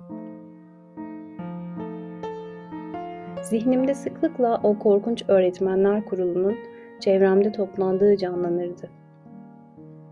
Lise yalnızca en standart örnek ama çevrem daima benzer durumdaydı. Eğer birinci sınıfa geçersem, demek ki ikinci sınıfta bunu da geçersem, o zaman üçüncü sınıfta bir araya gelip bu benzersiz ayyuka çıkmış vakayı benim gibi en yeteneksiz ve her durumda hiçbir şey bilmeyen birinin bu sınıflara gizlice yükselmeyi nasıl başardığını inceledikleri canlanırdı zihnimde. Şimdi genel ilgi üzerime yöneldiği için öğretmenler elbette beni hemen tükürüp atarlar. Ve bu sıkıntıdan kurtulan bütün adil insanlar bunu sevinçle karşılardı. Böylesi düşüncelerle yaşamak bir çocuk için kolay değildir. Bu koşullar altında ders umurumda mıydı benim? Ben de bir ilgi kıvılcımı çaktırmayı kim başarırdı? Bu belirleyici yaşta ders yalnızca ders değil, çevresindeki her şey ilgimi zimmetine para geçirmiş ve hala görevinin başında olan, yaptıklarının ortaya çıkması korkusuyla titreyen bir dolandırıcının bir memur olarak hala yerine getirmesi gereken bankadaki süre gelen küçük işlere duyduğu ilgi kadar çekiyordu. Asıl meselenin yanında her şey öylesine küçük, öylesine uzaktı. Kısmen hileyle geçebildiğim olgunluk sınavına kadar böyle sürdü. Sonra bitti. Şimdi özgürdüm. Lisedeki baskıya karşın yalnızca kendi üzerime yoğunlaşmışsam artık özgür olduğuma göre bunu asıl şimdi yapacaktım. Yani meslek seçiminde benim için gerçek özgürlük yoktu. Ve şunu biliyordum. Asıl meselenin karşısında benim gözümde her şey tıpkı lisedeki ders konuları kadar önemsiz olacaktı. Yani mesele kibrimi pek zedelemeden bu umursamazlığa olabildiğince izin verecek bir meslek bulmaktaydı. Bu durumda en akla yakın olan hukuktu. 14 günlük kimya, 6 aylık Almanca eğitimi gibi kibrimin ve umudumun karşıt yöndeki küçük çabaları bu temel inancımı sağlamlaştırdı yalnızca. Böylece hukuk okudum. Bunun anlamı sınavlardan önceki birkaç ay sinirlerimin epeyce yıpranması ve zihinsel açıdan resmen üstelik binlerce ağzın önceden çiğnediği talaşla beslenmem demekti. Ama bir anlamda tam da bundan tat alıyordum. Tıpkı eskiden liseden, sonradan da memuriyetten tat aldığım gibi. Çünkü bunların hepsi benim durumuma bütünüyle uygundu.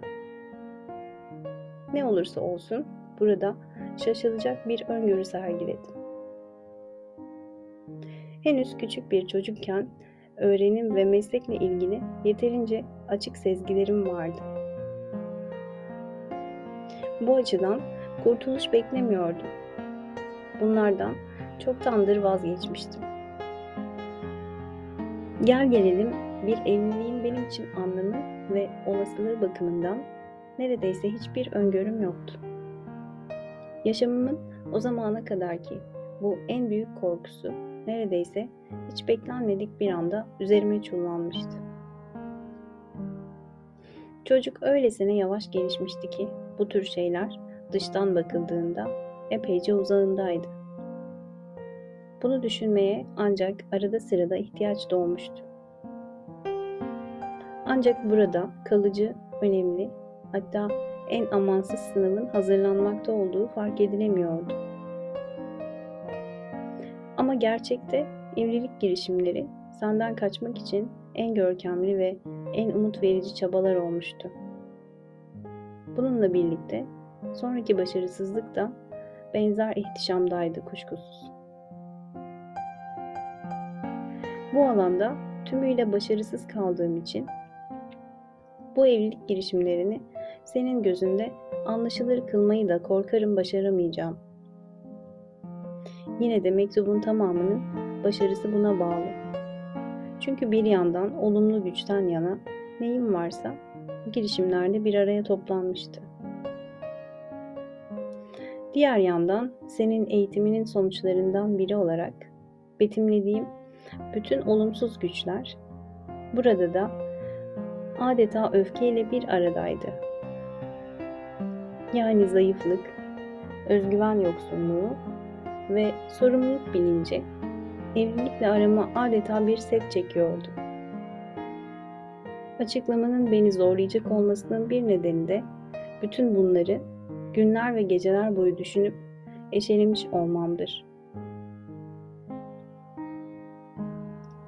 Şimdi bunları gözümde canlandırmanın bile aklımı karıştırmaya yetmesidir.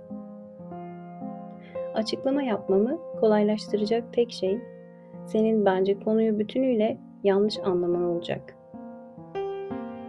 Böylesine bütünüyle yanlış anlamayı bir parça düzeltmek aşırı zormuş gibi gelmiyor bana. Öncelikle evlilik işlerinin başarısızlıkla sonuçlanmasını benim diğer başarısızlıklarımla aynı kefeye koyuyorsun. Başarısızlıklarımla ilgili Şimdiye kadar yaptığım açıklamaları kabul etmen koşuluyla buna itiraz etmem aslında. Gerçekten de aynı kefedeler. Ancak konunun önemini küçümsüyorsun. Üstelik öylesine küçümsüyorsun ki birbirimizle bu konuyu konuştuğumuzda aslında bambaşka şeylerden söz ediyor oluyoruz. Benim için evlilik girişimlerimin taşıdığı kadar anlam taşıyan bir şeyin senin bütün yaşamın boyunca başına gelmediğini söyleme cesareti gösteriyorum. Bununla senin böylesine anlamlı bir şey yaşamadığını kastetmiyorum. Tersine, senin yaşamın benimkinden daha zengin, daha acı dolu ve sıkıntılıydı. Ama işte tam da bu yüzden başına bu türden bir şey gelmedi. Birinin önünde çıkacağı beş alçak merdiven basamağı, bir başkasının önünde ise tek ama o beş basamağın toplamı kadar yükseklikte bir basamak olması gibidir. Birinci kişi yalnızca bu beş basamağın değil, daha yüzlercesinin ve binlercesinin üstesinden gelecektir. Büyük ve çok yorucu bir yaşam sürmüş olacaktır. Ancak çıktığı basamaklardan hiçbiri onun gözünde ikinci kişi için o tek, ilk, yüksek, sahip olduğu bütün güçleriyle tırmanılması olanaksız, ne yukarı ve elbette ne de dışına çıkabildiği basamağın taşıdığı anlamı taşımış olamayacaktır. Evlenmek, bir aile kurmak, doğmak isteyen bütün çocukları kabullenmek, bu güvenilmez dünyada onları var etmek ve hatta biraz da yol göstermek benim inancıma göre bir insanın ulaşabileceği en yüksek noktadır. Onca insanın bu noktaya görünürde kolayca varabilmesi tersini kanıtlamaz. Çünkü birincisi bunu fiilen çok kişi başaramaz. İkincisi de sayıları az olan bu kişiler çoğunlukla bunu yapmazlar. Başlarına gelir bu durum. Gerçi en yüksek nokta değildir bu ama yine de çok büyüktür. Çok onurludur. Özellikle yapmak ve başına gelmek fiilleri birbirinden açıkça ayrılamadığı için. Ve son olarak burada da mesele şu en yüksek nokta değil. Ona uzaktan ancak makul bir yaklaşmadır.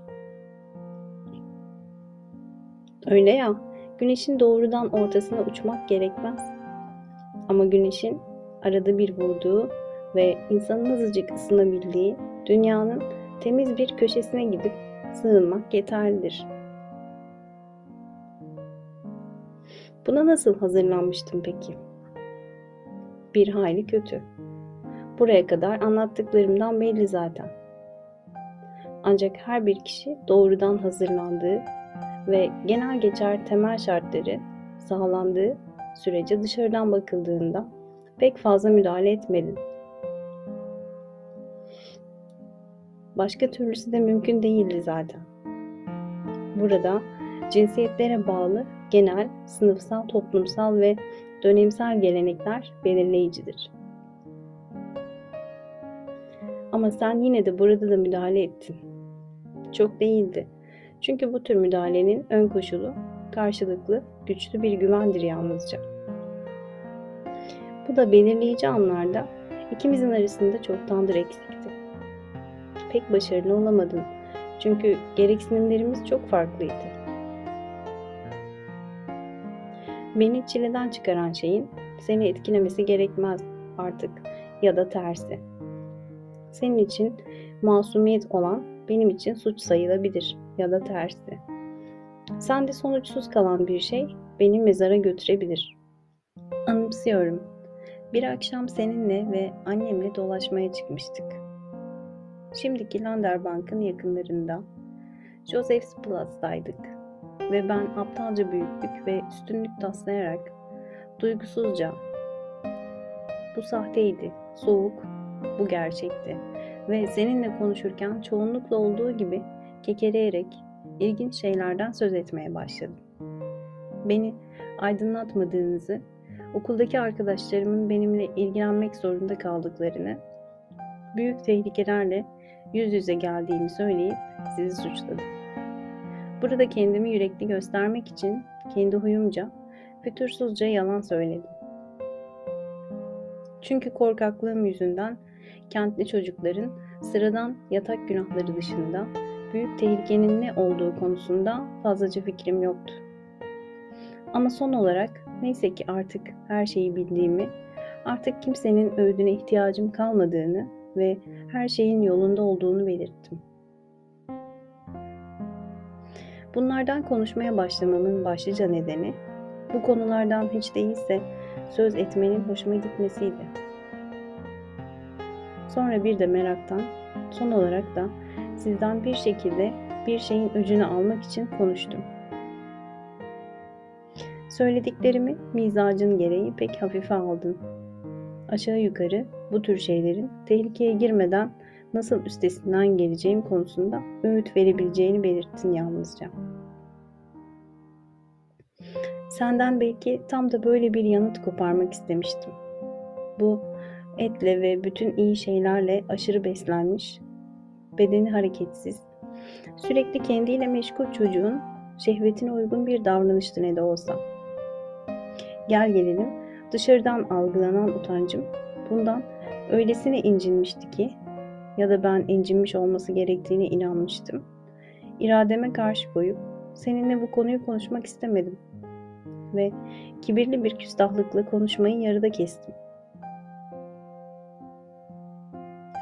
Senin o zamanki yanıtını değerlendirmek kolay değil.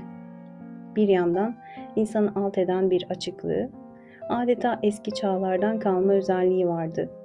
Gel gelelim diğer yandan vermek istediği derse gelince çağa çok uygun bir aldırmazlık içeriyordu. O zaman kaç yaşında olduğunu bilmiyorum. 16'dan fazla değildim kesinlikle. Ancak böyle bir çocuk için çok tuhaf bir yanıttı yine de. Ve aslında senden aldığım ilk doğrudan ve yaşamı kapsayan ders olmasıyla aramızdaki mesafeyi ortaya koyuyordu. Yanıtının henüz o zaman içime işleyen ancak çok sonraları yarı buçuk bilincine vardığım asıl anlamı şuydu. Bana öğütlediğin şey senin görüşüne hele ki benim o zamanki görüşüme göre olabilecek en kirli şeydi. Bu pislikten bedenim yoluyla eve bir şey getirmememi sağlamak istemen ikinci dereceden önemliydi. Çünkü bununla yalnızca kendini, evini koruyordun.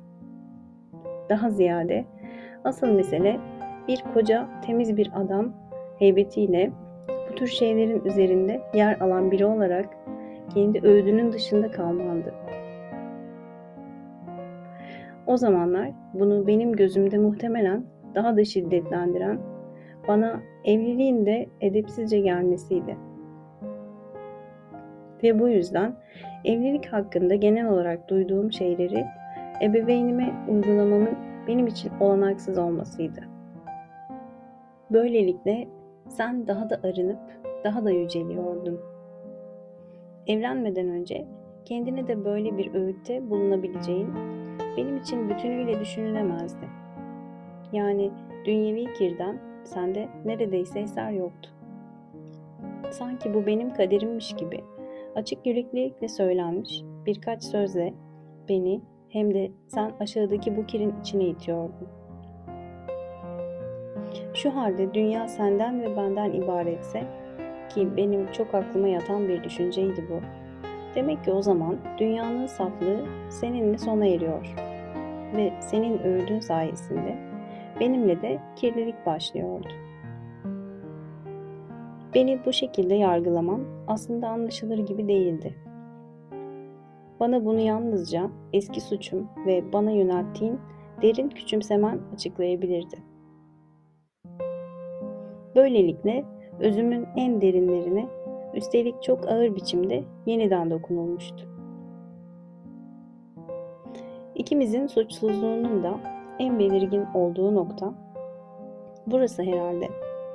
A, B'ye açıkça hayat görüşüne uygun, pek güzel olmayan ancak kentte günümüzde bütünüyle alışılmış sağlığa yönelik zararları belki önleyebilecek bir öğüt veriyor.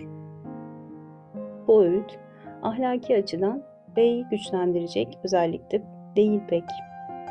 Ama göreceği zarardan sonraki yıllar içinde neden sıyrılıp çıkmasın? Ayrıca öğüdü dinlemek zorunda da değil. Ve her durumda öğüdün kendisi beynin gelecekteki tüm dünyasını yıkabilecek bir neden içermiyor. Ve yine de buna benzer bir şey meydana geliyor. Ama bunun tek nedeni senin A, benim de B oluşumuz. Bu karşılıklı masumiyeti her yönüyle çok iyi görebilmemin bir nedeni de benzeri bir çatışmanın tamamen farklı koşullarda yaklaşık 20 yıl sonra aramızda yeniden yaşanıyor olmasıydı. Bir olgu olarak feciydi ama esasında çok daha zararsızdı. Çünkü 36 yaşıma gelmiş biri olarak benim zarar görebilecek neyim kalmıştı ki hala? Bununla son evlilik niyetimi açıklamamı izleyen telaşlı o birkaç günün birinde yaptığımız kısa fikir alışverişini kastediyorum. Bana aşağı yukarı şöyle dedin. Kız herhalde Praglı Yahudi kızları bu işten iyi anlar. Bir bluz seçip giydi. Sen de bunun üzerine onunla evlenmeye karar verdin tabii. Hem de olabildiğince hızlı. Bir hafta içinde. Yarın, bugün. Seni anlayamıyorum. Yetişkin bir insansın.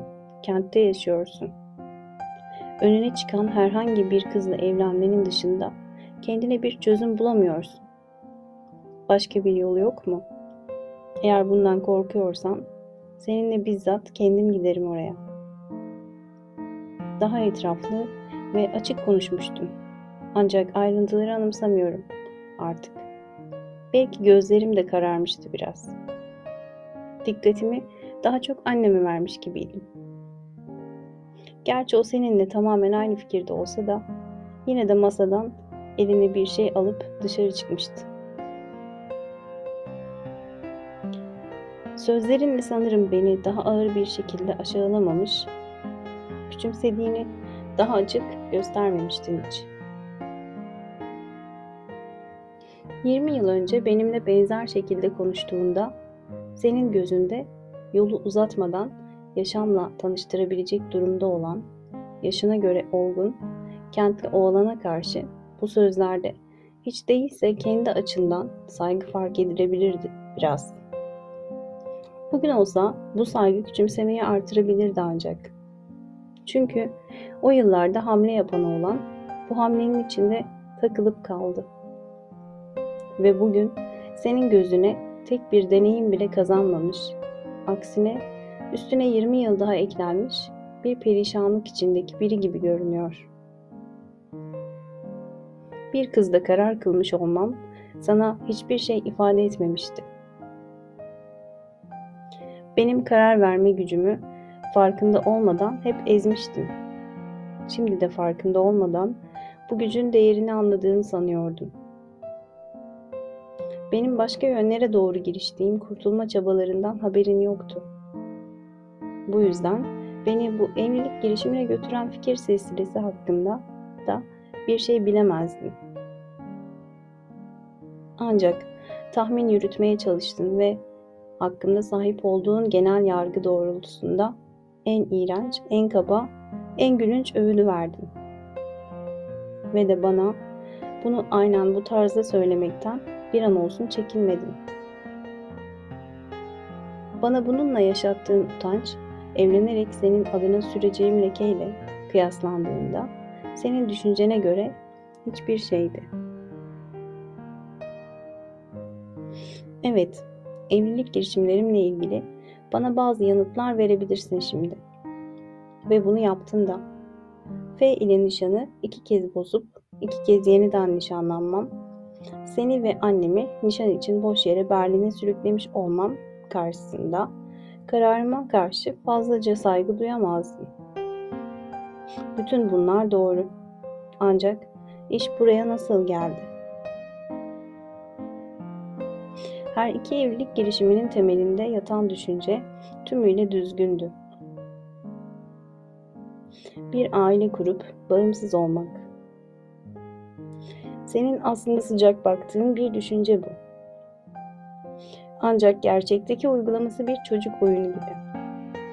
Hani birinin diğerinin elini tutup hatta üzerine bastırıp şöyle seslenmesi gibi. Hadi gitsene, gitsene neden gitmiyorsun? Ne var ki bizim olayımızda? Şu gitseneyi senin eskiden beri gönülden söylemen yüzünden durum karmaşıklaştı. Çünkü yine eskiden beri farkında olmadan yalnızca mizacının gücüyle beni tuttun, daha doğrusu aşağı çektin. Her iki kız da gerçi rastlantı sonucu ama olağanüstü iyi seçilmişti. Benim korkak, kararsız, kuşkucu bir olarak örneğin bir bluzdan büyülenip bir çırpıda evliliğe karar verdiğime inanman yine senin o bütünüyle yanlış anlamalarının bir işaretidir. Her iki evlilikte daha çok mantık evliliği olacaktı. Ama şu kadarını belirtmiş olayım. Birinci seferde yıllar, ikinci seferde aylar boyunca düşünce gücüm gece gündüz bütünüyle bu plana yönelmişti. Kızların ikisi de beni düş kırıklığına uğratmadı. Ama ben onları uğrattım. Vaktiyle onlarla evlenmek istediğimde haklarındaki yargım neyse bugün de öyle. Birinci evlilik girişimimde edindiğim deneyimleri ikincisinde göz ardı etmiş değilim. Yani düşüncesizce davranmadım. Vakalar tamamen farklıydı işte. Epeyce gelecek vaat eden ikinci durumda tam da eski deneyimlerim umutlandırmıştı beni. Burada ayrıntılardan söz etmek istemiyorum. O halde neden evlenmedim? Her yerde olduğu gibi tek tük engeller çıktı. Ama yaşam bu engellere yaklaşımdan ibarettir. Ancak koşullardan ne yazık ki bağımsız olan asıl engel benim evliliğe ruhen açıkça yatkın olmayışımdı. Bu evliliğe karar vermemle birlikte uykularımın kaçmasıyla kendini gösteriyor, başım gece gündüz yanıyor, yaşamım yaşam olmaktan çıkıyor, çaresizlik içinde bocalayıp duruyordum. Buna yol açan kaygılarım değil aslında. Ağır kanlılığıma ve kılı kırk yarmama bağlı olarak da sayısız kaygılar eşlik ediyor bu duruma. Ancak önemli olan bunlar değil. Gerçi böcekler gibi ceset üzerindeki işlerini yerine getiriyorlar. Ancak önemli bir şekilde etkilenmem başka bir şeyden oluyor. Korkunun, zayıflığın, kendini hor görmenin genel bir baskısı bu. Daha ayrıntılı açıklamaya çalışmak istiyorum bunu. Seninle ilişkilerimde açıkça var olan iki zıtlık. Şu evlilik girişimi konusunda hiçbir alanda olmadığı kadar şiddetli bir şekilde çakışıyor.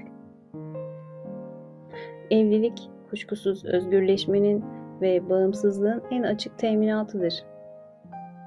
Böylece bir ailem olurdu. Yani düşünceme göre en yüce noktaya ulaşırdım. Yani senin de ulaşmış olduğun en yüce noktaya ve seninle denk olurdum.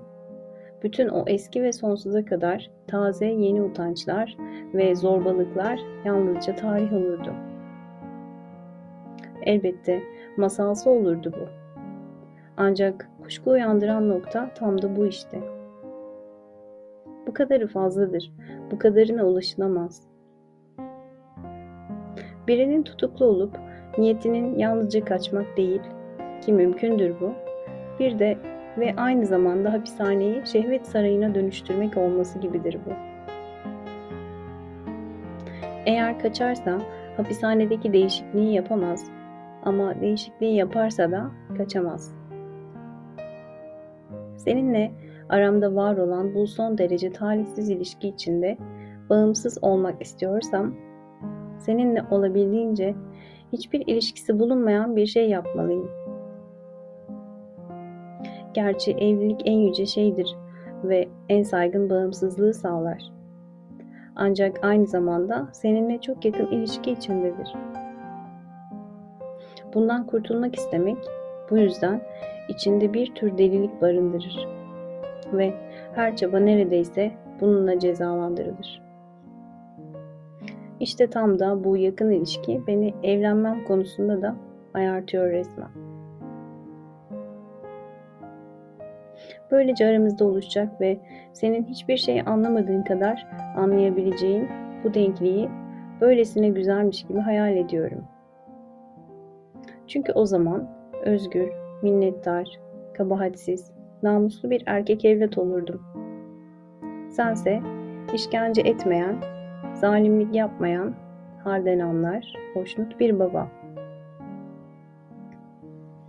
Ne var ki bu amaçla yaşanan her şeyin yaşanmamış olması, yani bizim üstümüzün çizilmesi gerekirdi. Ancak olduğumuz halimizle evlilik benim için kapalı. Çünkü tümüyle tam da sana mahsus bir alan. Bazen ortaya açılmış bir dünya haritasını seni de üzerine enlemesine uzanmış olarak gözümün önüne getiriyorum. İşte o zaman benim yaşamım açısından yalnızca ya senin üzerini kaplamadığın ya da senin erimin dışında kalan alanlar söz konusu olabilirmiş gibi geliyor bana. Bunlar da senin benim gözümdeki yüceliğine göre ne sayıları fazla olan ne de insanın içini açan alanlar. Özellikle evlilik aralarında bulunmuyor. Bana örnek olma şeklinde benim mağazadan sürdüğün gibi evlilikten de sürdüğünü asla söylemek istemediğimi bu kıyaslama bile kanıtlar. Aradaki uzak benzerliğe karşın tersi geçerli. Sizin evliliğiniz benim için birçok açıdan örnek bir evlilikti. Sadakatte, karşılıklı yardımlaşmada, çocukların sayısıyla örnekti. Hatta çocuklar büyüyüp evdeki huzur artarak kaçırmaya başladıklarında evliliğiniz bundan etkilenmedi. Evliliği yüce bir kavrama oturtmam muhtemelen tam da bu örneğe dayanarak gelişti. Evlilik isteğimin zayıf oluşunun ise farklı nedenleri vardı. Bu nedenler senin çocuklarınla olan ilişkinde saklıydı. Ki bütün mektup bunu konu alıyor zaten. Evlilik korkusunun bazen kişinin kendi ebeveynine karşı işlediği günahlarının acısını ileride kendi çocuklarının ondan çıkaracağı yolunda duyduğu endişeden kaynaklandığına dair bir görüş vardır. Bence bunun benim durumumda önemli bir anlamı yok. Çünkü bendeki suçluluk bilinci aslında kaynağını senden alıyor. Ve kendi benzersizliği fazlasıyla içine işlemiş durumda. Evet, bu benzersizlik duygusu onun acı veren yapısının bir parçası. Tekrarı ise düşünülemez. En azından şunu söylemek zorundayım ki böyle suskun, boğucu, can sıkıcı, çökmüş bir oğul benim için dayanılmaz olurdu. Başka olasılık yoksa ondan kaçardım herhalde. Senin evliliğim yüzünden yapmak istediğin gibi memleketi terk ederdim. Yani evlilik konusundaki beceriksizliğimde bundan da etkilenmiş olabilirim. Ama burada kendim için duyduğum kaygı çok daha önemli. Bunu şöyle anlamalısın. Yazarken ve yazmaya bağlı şeylerde, küçük bağımsızlaşma girişimlerinde ve bana küçücük başarılar kazandıran küçük kaçış girişimlerinde bulunduğumu ima etmiştim. Ama bunların beni bir yere götürmeyeceğini birçok şey gösteriyor bana. Ama yine de bunları koruyup kollamak, geri püskürtebileceğim her türlü tehlikenin Evet, böylesi bir tehlikeye ilişkin her olasılığın bunlara ulaşmasına engel olmak benim görevim. Daha doğrusu yaşamın bundan ibaret. Evlilikte böyle bir tehlike olasılığı var. Kuşkusuz en büyük destek olasılığı da. Ancak tehlike olasılığı taşıması benim için yeterli. Eğer tehlikeye dönüşürse ne yapardım ben? Bu tehlike duygusunun muhtemelen kanıtlanamaz ama her durumda çürütülemez olduğu bir evlilik içinde yaşamayı nasıl sürdürürdüm? Bu duygu karşısında yalpalayabilirim gerçi. Ama sonunda nasıl biteceği kesindir. Vazgeçmek zorunda kalırım. Elindeki serçeyle damdaki güvercin benzetmesi buraya pek uygun düşmüyor. Elimde hiçbir şey yok. Damdaysa her şey var. Ama yine de mücadele koşullarının ve yaşam çilesinin kararı böyle. Hiçi seçmek zorundayım. Meslek seçiminde de benzer şekilde tercih yapmak zorunda kalmıştım. Ama evliliğin önündeki en önemli engel ailenin ayakta kalabilmesi, hele yönetilebilmesi için sende gördüğüm her şeyin gerekli olduğu yönündeki söküp atılamayan kanaatim. Üstelik iyilik ve kötülüğün senin içinde organik olarak birleştiği gibi bunların hepsi bir arada gerekli. Yani güç ve diğeriyle dalga geçme, sağlık ve belli bir ölçüsüzlük, konuşma yeteneği ve yanına yaklaşılmazlık, özgüven ve kimseden memnun olmama, dünyaya kafa tutma ve zorbalık, insan sarraflığı ve insanların çoğunluğundan kuşkulanma, ama sonra çalışkanlık, sebat, hazır cevaplık, korkusuzluk gibi hiçbir zararı bulunmayan meziyetler. Kıyaslarsak bütün bunlardan bende neredeyse hiç yoktu. Ya da çok az vardı. Ve senin bile evlilik içinde ağır savaşlar verdiğini, hatta çocuklarına karşı başarısız olduğunu görürken evliliğe mi cesaret edecektim? Tabii bu soruyu ne kendime açık seçik sordum ne de açık seçik yanıtladım. Yoksa konuya sıradan düşünce tarzı hakim olurdu. Ve bana senden farklı olup yine de evlenen ve evlilik yüzünden çökmemiş erkekleri işaret ederdi. Çevrenden senden çok farklı birinin adını vermiş olmak için Richard dayı ki bu da çok şeydir ve benim için fazlasıyla yeterdi. Ama işte bu soruyu sormayıp çocukluğumdan beri yaşadım.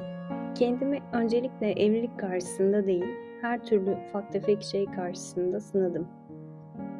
Örnek olmanla ve burada betimlemeye çalıştığım yetiştirme tarzınla her türlü ufak tefek şey karşısında beni yeteneksizliğim hakkında ikna ediyordun.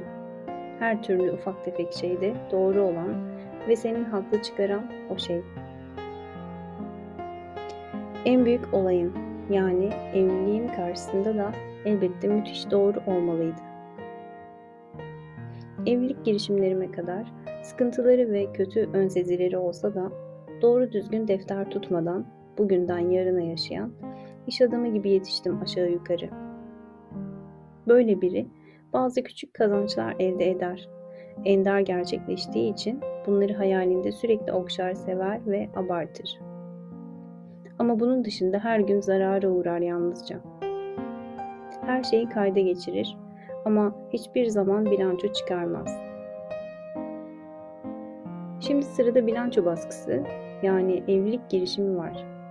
Burada da hesaba katması gereken büyük mevlalar karşısında sanki hiçbir zaman en ufak bir kar bile etmemiş gibidir. Ortada kocaman bir borç vardır yalnızca. Şimdi kalk, aklını oynatmadan evlen bakalım. Seninle bugüne kadarki hayatım böyle sonlanıyor. Ve geleceğe yönelik bu tür beklentiler içeriyor. Senden korkmamla ilgili gerekçemi her yönüyle görebilirsen şöyle bir yanıt verebilirdin. Seninle ilişkimi yalnızca senin suçlu olduğunu açıklayarak işin kolayına kaçtığımı savunuyorsun. Bense görünüşteki çabalarına karşın bana kıyasla hiç değilse daha zoru seçmediğine ancak çok daha karlı bir yol izlediğine inanıyorum. Önce her türlü suçu ve sorumluluğu üzerinden atıyorsun. Bu noktada yöntemleriniz aynı hani. Ama ben sonra aynen düşündüğüm gibi suçu bütünüyle senin üstüne yıkarken sen aynı zamanda aşırı zeki ve aşırı sevecen olup beni her türlü suçtan aklamak istiyorsun. Sonuncusunu tabii ki göstermelik başarıyorsun. Fazlasını da istemiyorsun zaten. Ve satır aralarında mizaç, huy, farklılık ve çaresizlikle ilgili bütün o deyimlere karşın saldırganın aslında ben olduğum, senin o bütün yaptıklarınınsa yalnızca kendini savunmak olduğu sonucu çıkıyor. Samimiyetsizliğinle yeterince şey elde etmiş olabilirsin aslında. Çünkü üç şeyi kanıtladın. Birincisi, kendinin suçsuz olduğunu. ikincisi benim suçlu olduğumu.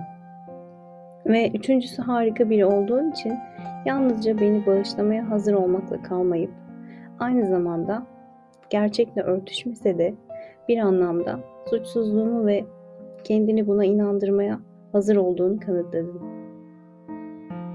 Bu sana şimdi artık yetebilirdi. Ama yetmiyor henüz. Büsbütün benim sırtımdan yaşamayı kafana koydun çünkü. Birbirimizle savaştığımızı itiraf ediyorum. Ama iki türlü savaş vardır. Biri bağımsız tarafların güçlerinin ölçüştüğü şövalyece bir savaştır. Herkes kendi başındadır. Kendine kaybedip kendine kazanır. Bir de sokmakla kalmayıp aynı zamanda hayatta kalabilmek için kan emen haşeratın savaşı vardır. Bu asıl paralı askerdir. Ve bu sensin. Yaşamla baş edemiyorsun. Ama kendine bu haline rahat, tasasız ve kendini suçlamadan bir düzen kurabilmek için senin yaşama dair bütün becerilerini senden alıp kendi ceplerime soktuğumu kanıtlıyorsun. Yaşamla baş edemediğin şimdi neden umurunda olsun ki senin? Sorumluluk benim üstümde. Sense rahatça uzanıp seni bedenen ve ruhen yaşamın içinden taşıyıp götürmem için kendini bana bırakmışsın. Bir örnek. Geçenlerde evlenmek istediğinde ki bu mektupta bunu itiraf ediyorsun.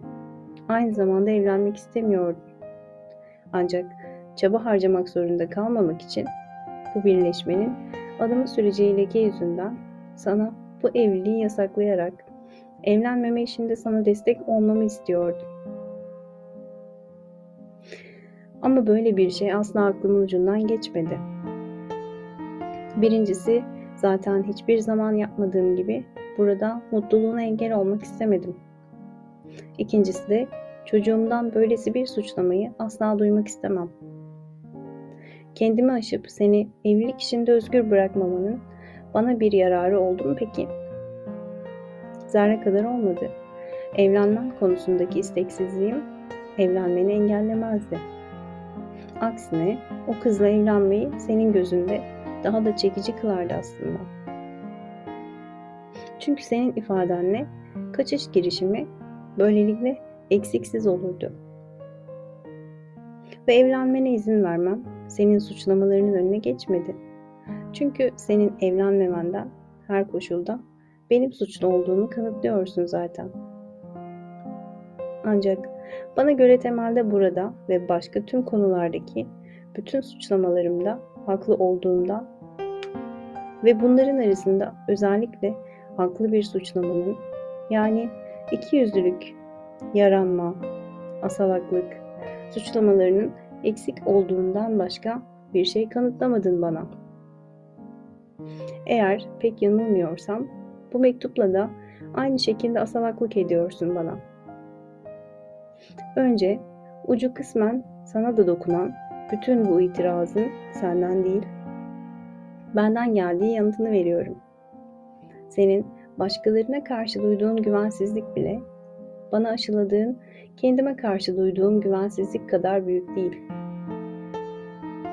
Aslında aramızdaki ilişkinin nitelendirmesini yeni verilerle destekleyen itirazın bir ölçüde yerinde olduğunu yatsımıyorum. Tabii olaylar gerçekte mektubumda sunduğum kanıtlar gibi birbirine oturmaz. Yaşam bir sabır oyunundan fazlasıdır. Ama bu itirazla ortaya çıkan düzeltmeyle Ki bu düzeltmeyi tek tek ayrıntılarıyla ne anlatabilirim ne de anlatmak isterim. Bence gerçeğe öylesine yakın bir noktaya ulaşıldı ki bu ikimizi de biraz yatıştırıp yaşamayı ve ölmeyi kolaylaştırabilir.